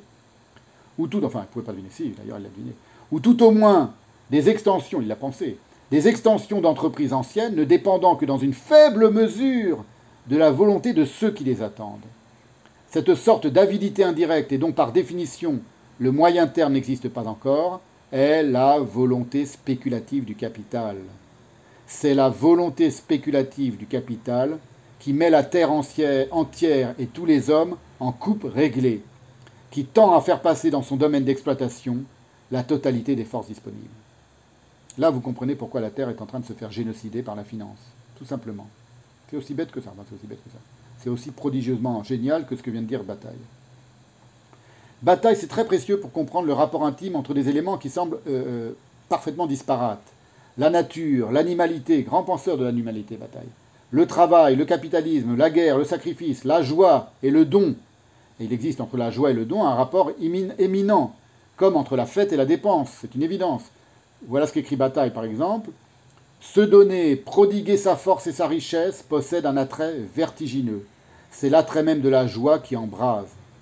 La joie, c'est pas Jeff Bezos. Le mec, il n'est pas dans la joie. Vous regardez euh, euh, les, cinq plus, les cinq connards les plus riches du monde, ils ont des gueules vraiment. Les mecs, on a, l'impression qu'ils souffrent en permanence. Ils sont, c'est pas des grands joyeux. Ça ne peut pas être des grands joyeux. Ce sont des grands puritains. C'est ça qui est étrange. C'est pas étrange, mais c'est logique. Le don est en rapport avec la joie. Dans la pensée juive, c'est une évidence. Le don de la Torah, la joie de la Torah, ce sont deux notions juives très profondes. Alors il faut lire l'économie à la mesure de l'univers et la limite de l'utile, ça c'est les deux textes principaux, où Bataille médite tout cela, superbement, la question de la richesse, de la dépense, de l'exubérance et de la pauvreté. Ce sont des écrits très importants parce qu'ils datent juste d'après-guerre, entre le milieu, enfin pendant la guerre et juste après-guerre, contemporains d'autres écrits prodigieusement euh, euh, profonds aussi et géniaux, qui sont ceux d'Artaud à la même époque, sur l'envoûtement, à la même époque. Et autant les écrits d'Artaud résonnent profondément sur ce qu'on est en train de vivre aujourd'hui, autant ceux de Bataille aussi résonnent, mais sur un autre plan, sur ce qu'on est en train de vivre aujourd'hui, où euh, le ravage de la nature et l'agonie des animaux va de pair avec un accroissement démentiel des richesses, entre guillemets, captées par une infime minorité d'humanoïdes au détriment de tous les autres. C'est donc pas un hasard, pour en revenir à des choses très, très, très contemporaines, si la corporation qui prospère aujourd'hui de la façon la plus infâme a commencé par dérober son nom à l'Amazonie, tandis que cette dernière, l'Amazonie, se consume sous nos yeux, annonçant, Amazon évidemment, vous l'avez reconnu, un ravage d'entreprise Amazon, qui risque d'emporter dans son avidité littéralement démente tout le monde végétal, tout le monde animal, là je parle du ravage de l'Amazonie, après avoir humilié et bouleversé toutes les sagesses traditionnelles des peuples qui habitent la Terre. C'est pas un hasard si aujourd'hui l'Amazonie est en train de finir d'être détruite. Ça a commencé, enfin ça a commencé. Euh, Lévi-Strauss a noté déjà qu'il était en train d'arriver depuis des siècles avec Triste Tropique, et maintenant on arrive à la conclusion de cela. Tout cela, Bataille permet de comprendre le pourquoi de ces choses-là, avec ses thèses d'économie générale. Ce que lui appelle l'économie générale, c'était la, désignation du, type d'essai qu'allait être la part maudite. Dans ses notes de préparation à la part il dit que ça va être un essai d'économie générale. Voilà par exemple ce qu'il écrit. C'est dans La limite de l'utile, donc ce petit texte préparatoire à la part.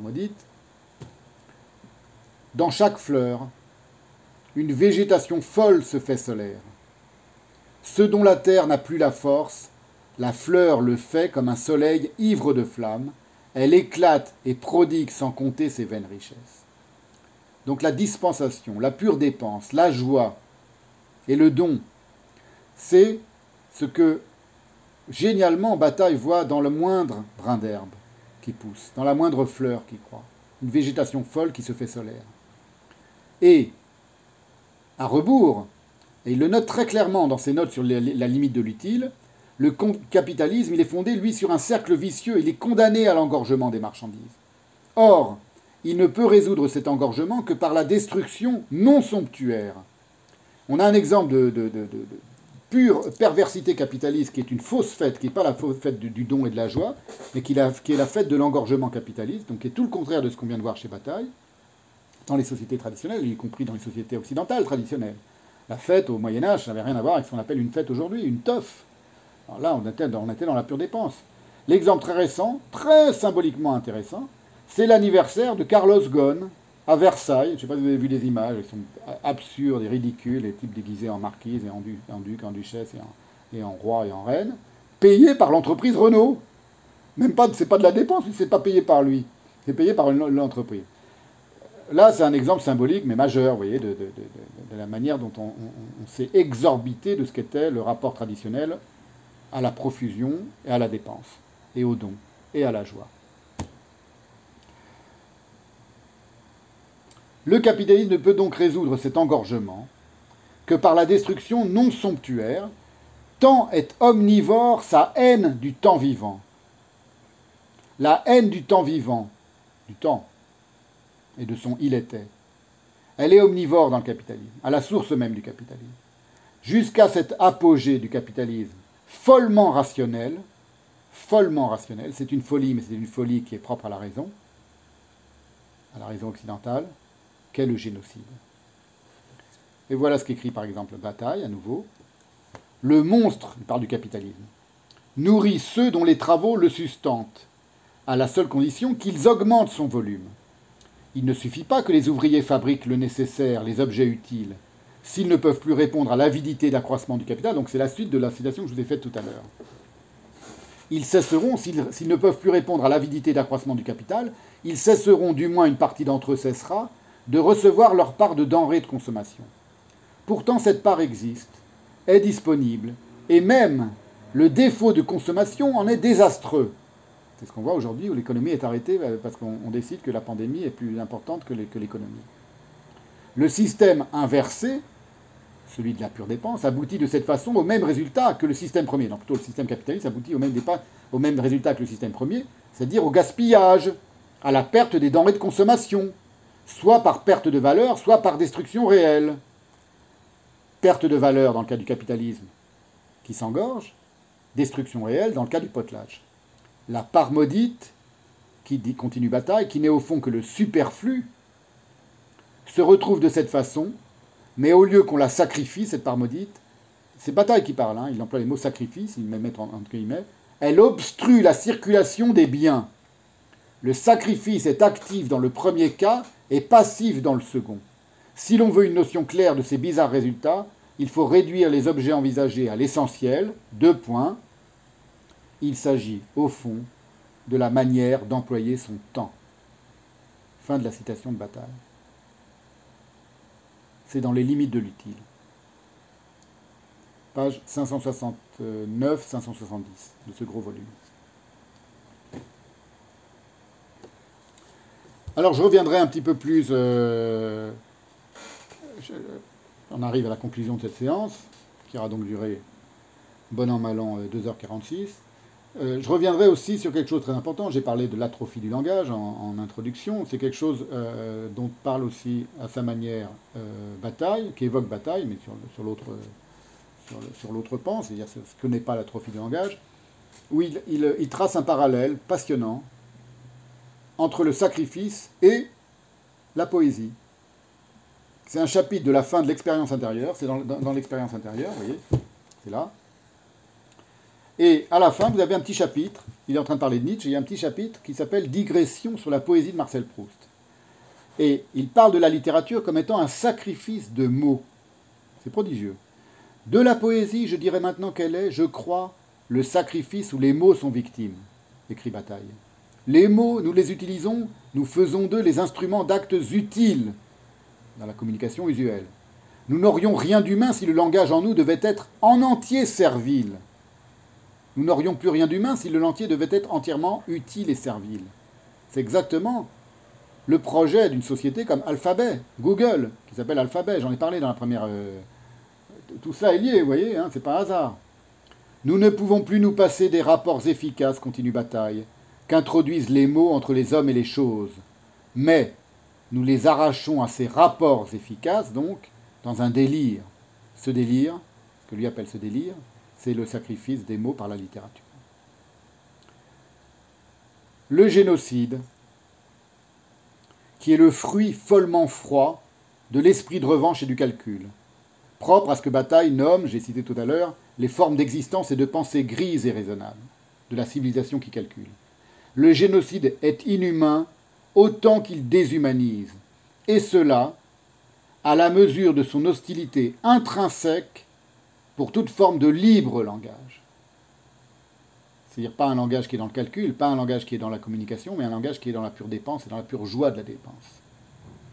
C'est le langage de toute grande poésie, c'est le langage de toute grande littérature, c'est le langage de toute grande spiritualité. Eh bien, cette animosité originelle, c'est cela qu'il s'agit, selon moi, de retrouver et de comprendre si l'on veut entendre quelque chose au désastre contemporain qui nous assaille aujourd'hui en 2020. Et ce sera le, le ça, va commencer d'être l'objet de la prochaine séance, dans 15 jours, donc, si tout va bien, si j'arrive à résoudre mes problèmes de connexion. Euh, parce que je pense avoir repéré une source majeure de, la naissance même, enfin de, de, cette animosité qui va aboutir au génocide et à l'extermination en cours, à la naissance même de la pensée occidentale. On verra ça dans 15 jours dans une séance qui s'appellera, c'est le titre provisoire, parce que parfois je change de titre parce que je, développe mes, mes, séances de, séminaire et en les développant, je vois qu'elles parlent d'autre chose, enfin je bifurque sur autre chose, donc ça devient, ça devient autre Pour l'instant, le titre, ce sera le cœur du conflit. On va, examiner tout ça, la naissance de la pensée occidentale, donc évidemment, vous l'avez deviné, chez Platon, dans la République de Platon. Écoutez, si vous avez entendu, si vous avez écouté, si vous avez la patience de m'écouter, si ça a à peu près bien marché, c'est invraisemblable parce que ça marchait parfaitement hier. J'ai fait des tests pendant une heure, deux heures et tout, marchait très bien comme, avant les, vacances. Et là, maintenant, ça marche mal. Je ne sais pas pourquoi. euh, ben écoutez, bonne, bonne fin de dimanche à tous et bon jeûne de Kippour pour ceux qui font Kippour à partir de ce soir. Et merci de votre fidélité, de votre, de votre intérêt, de votre complicité et de tous les, les messages et les emails que vous, que vous m'envoyez euh, qui disent que vous appréciez ce séminaire que je fais. Voilà, vous voyez, bon, j'allais dire c'est pour ça que je le fais, mais je mentirais, puisque là j'ai dû le faire tout seul face à mon écran. Euh, je pense que personne n'a rien entendu, n'a rien compris, n'a rien écouté. Et pourtant, je me suis autant marré que d'habitude. Euh, bon, pour faire une, blague idiote. Non, non, je suis très, très content et je suis très touché de tous les messages de, complicité que je reçois. Au revoir et dans 15 jours, si Dieu veut, comme on dit chez les Chinois et chez les Tibétains.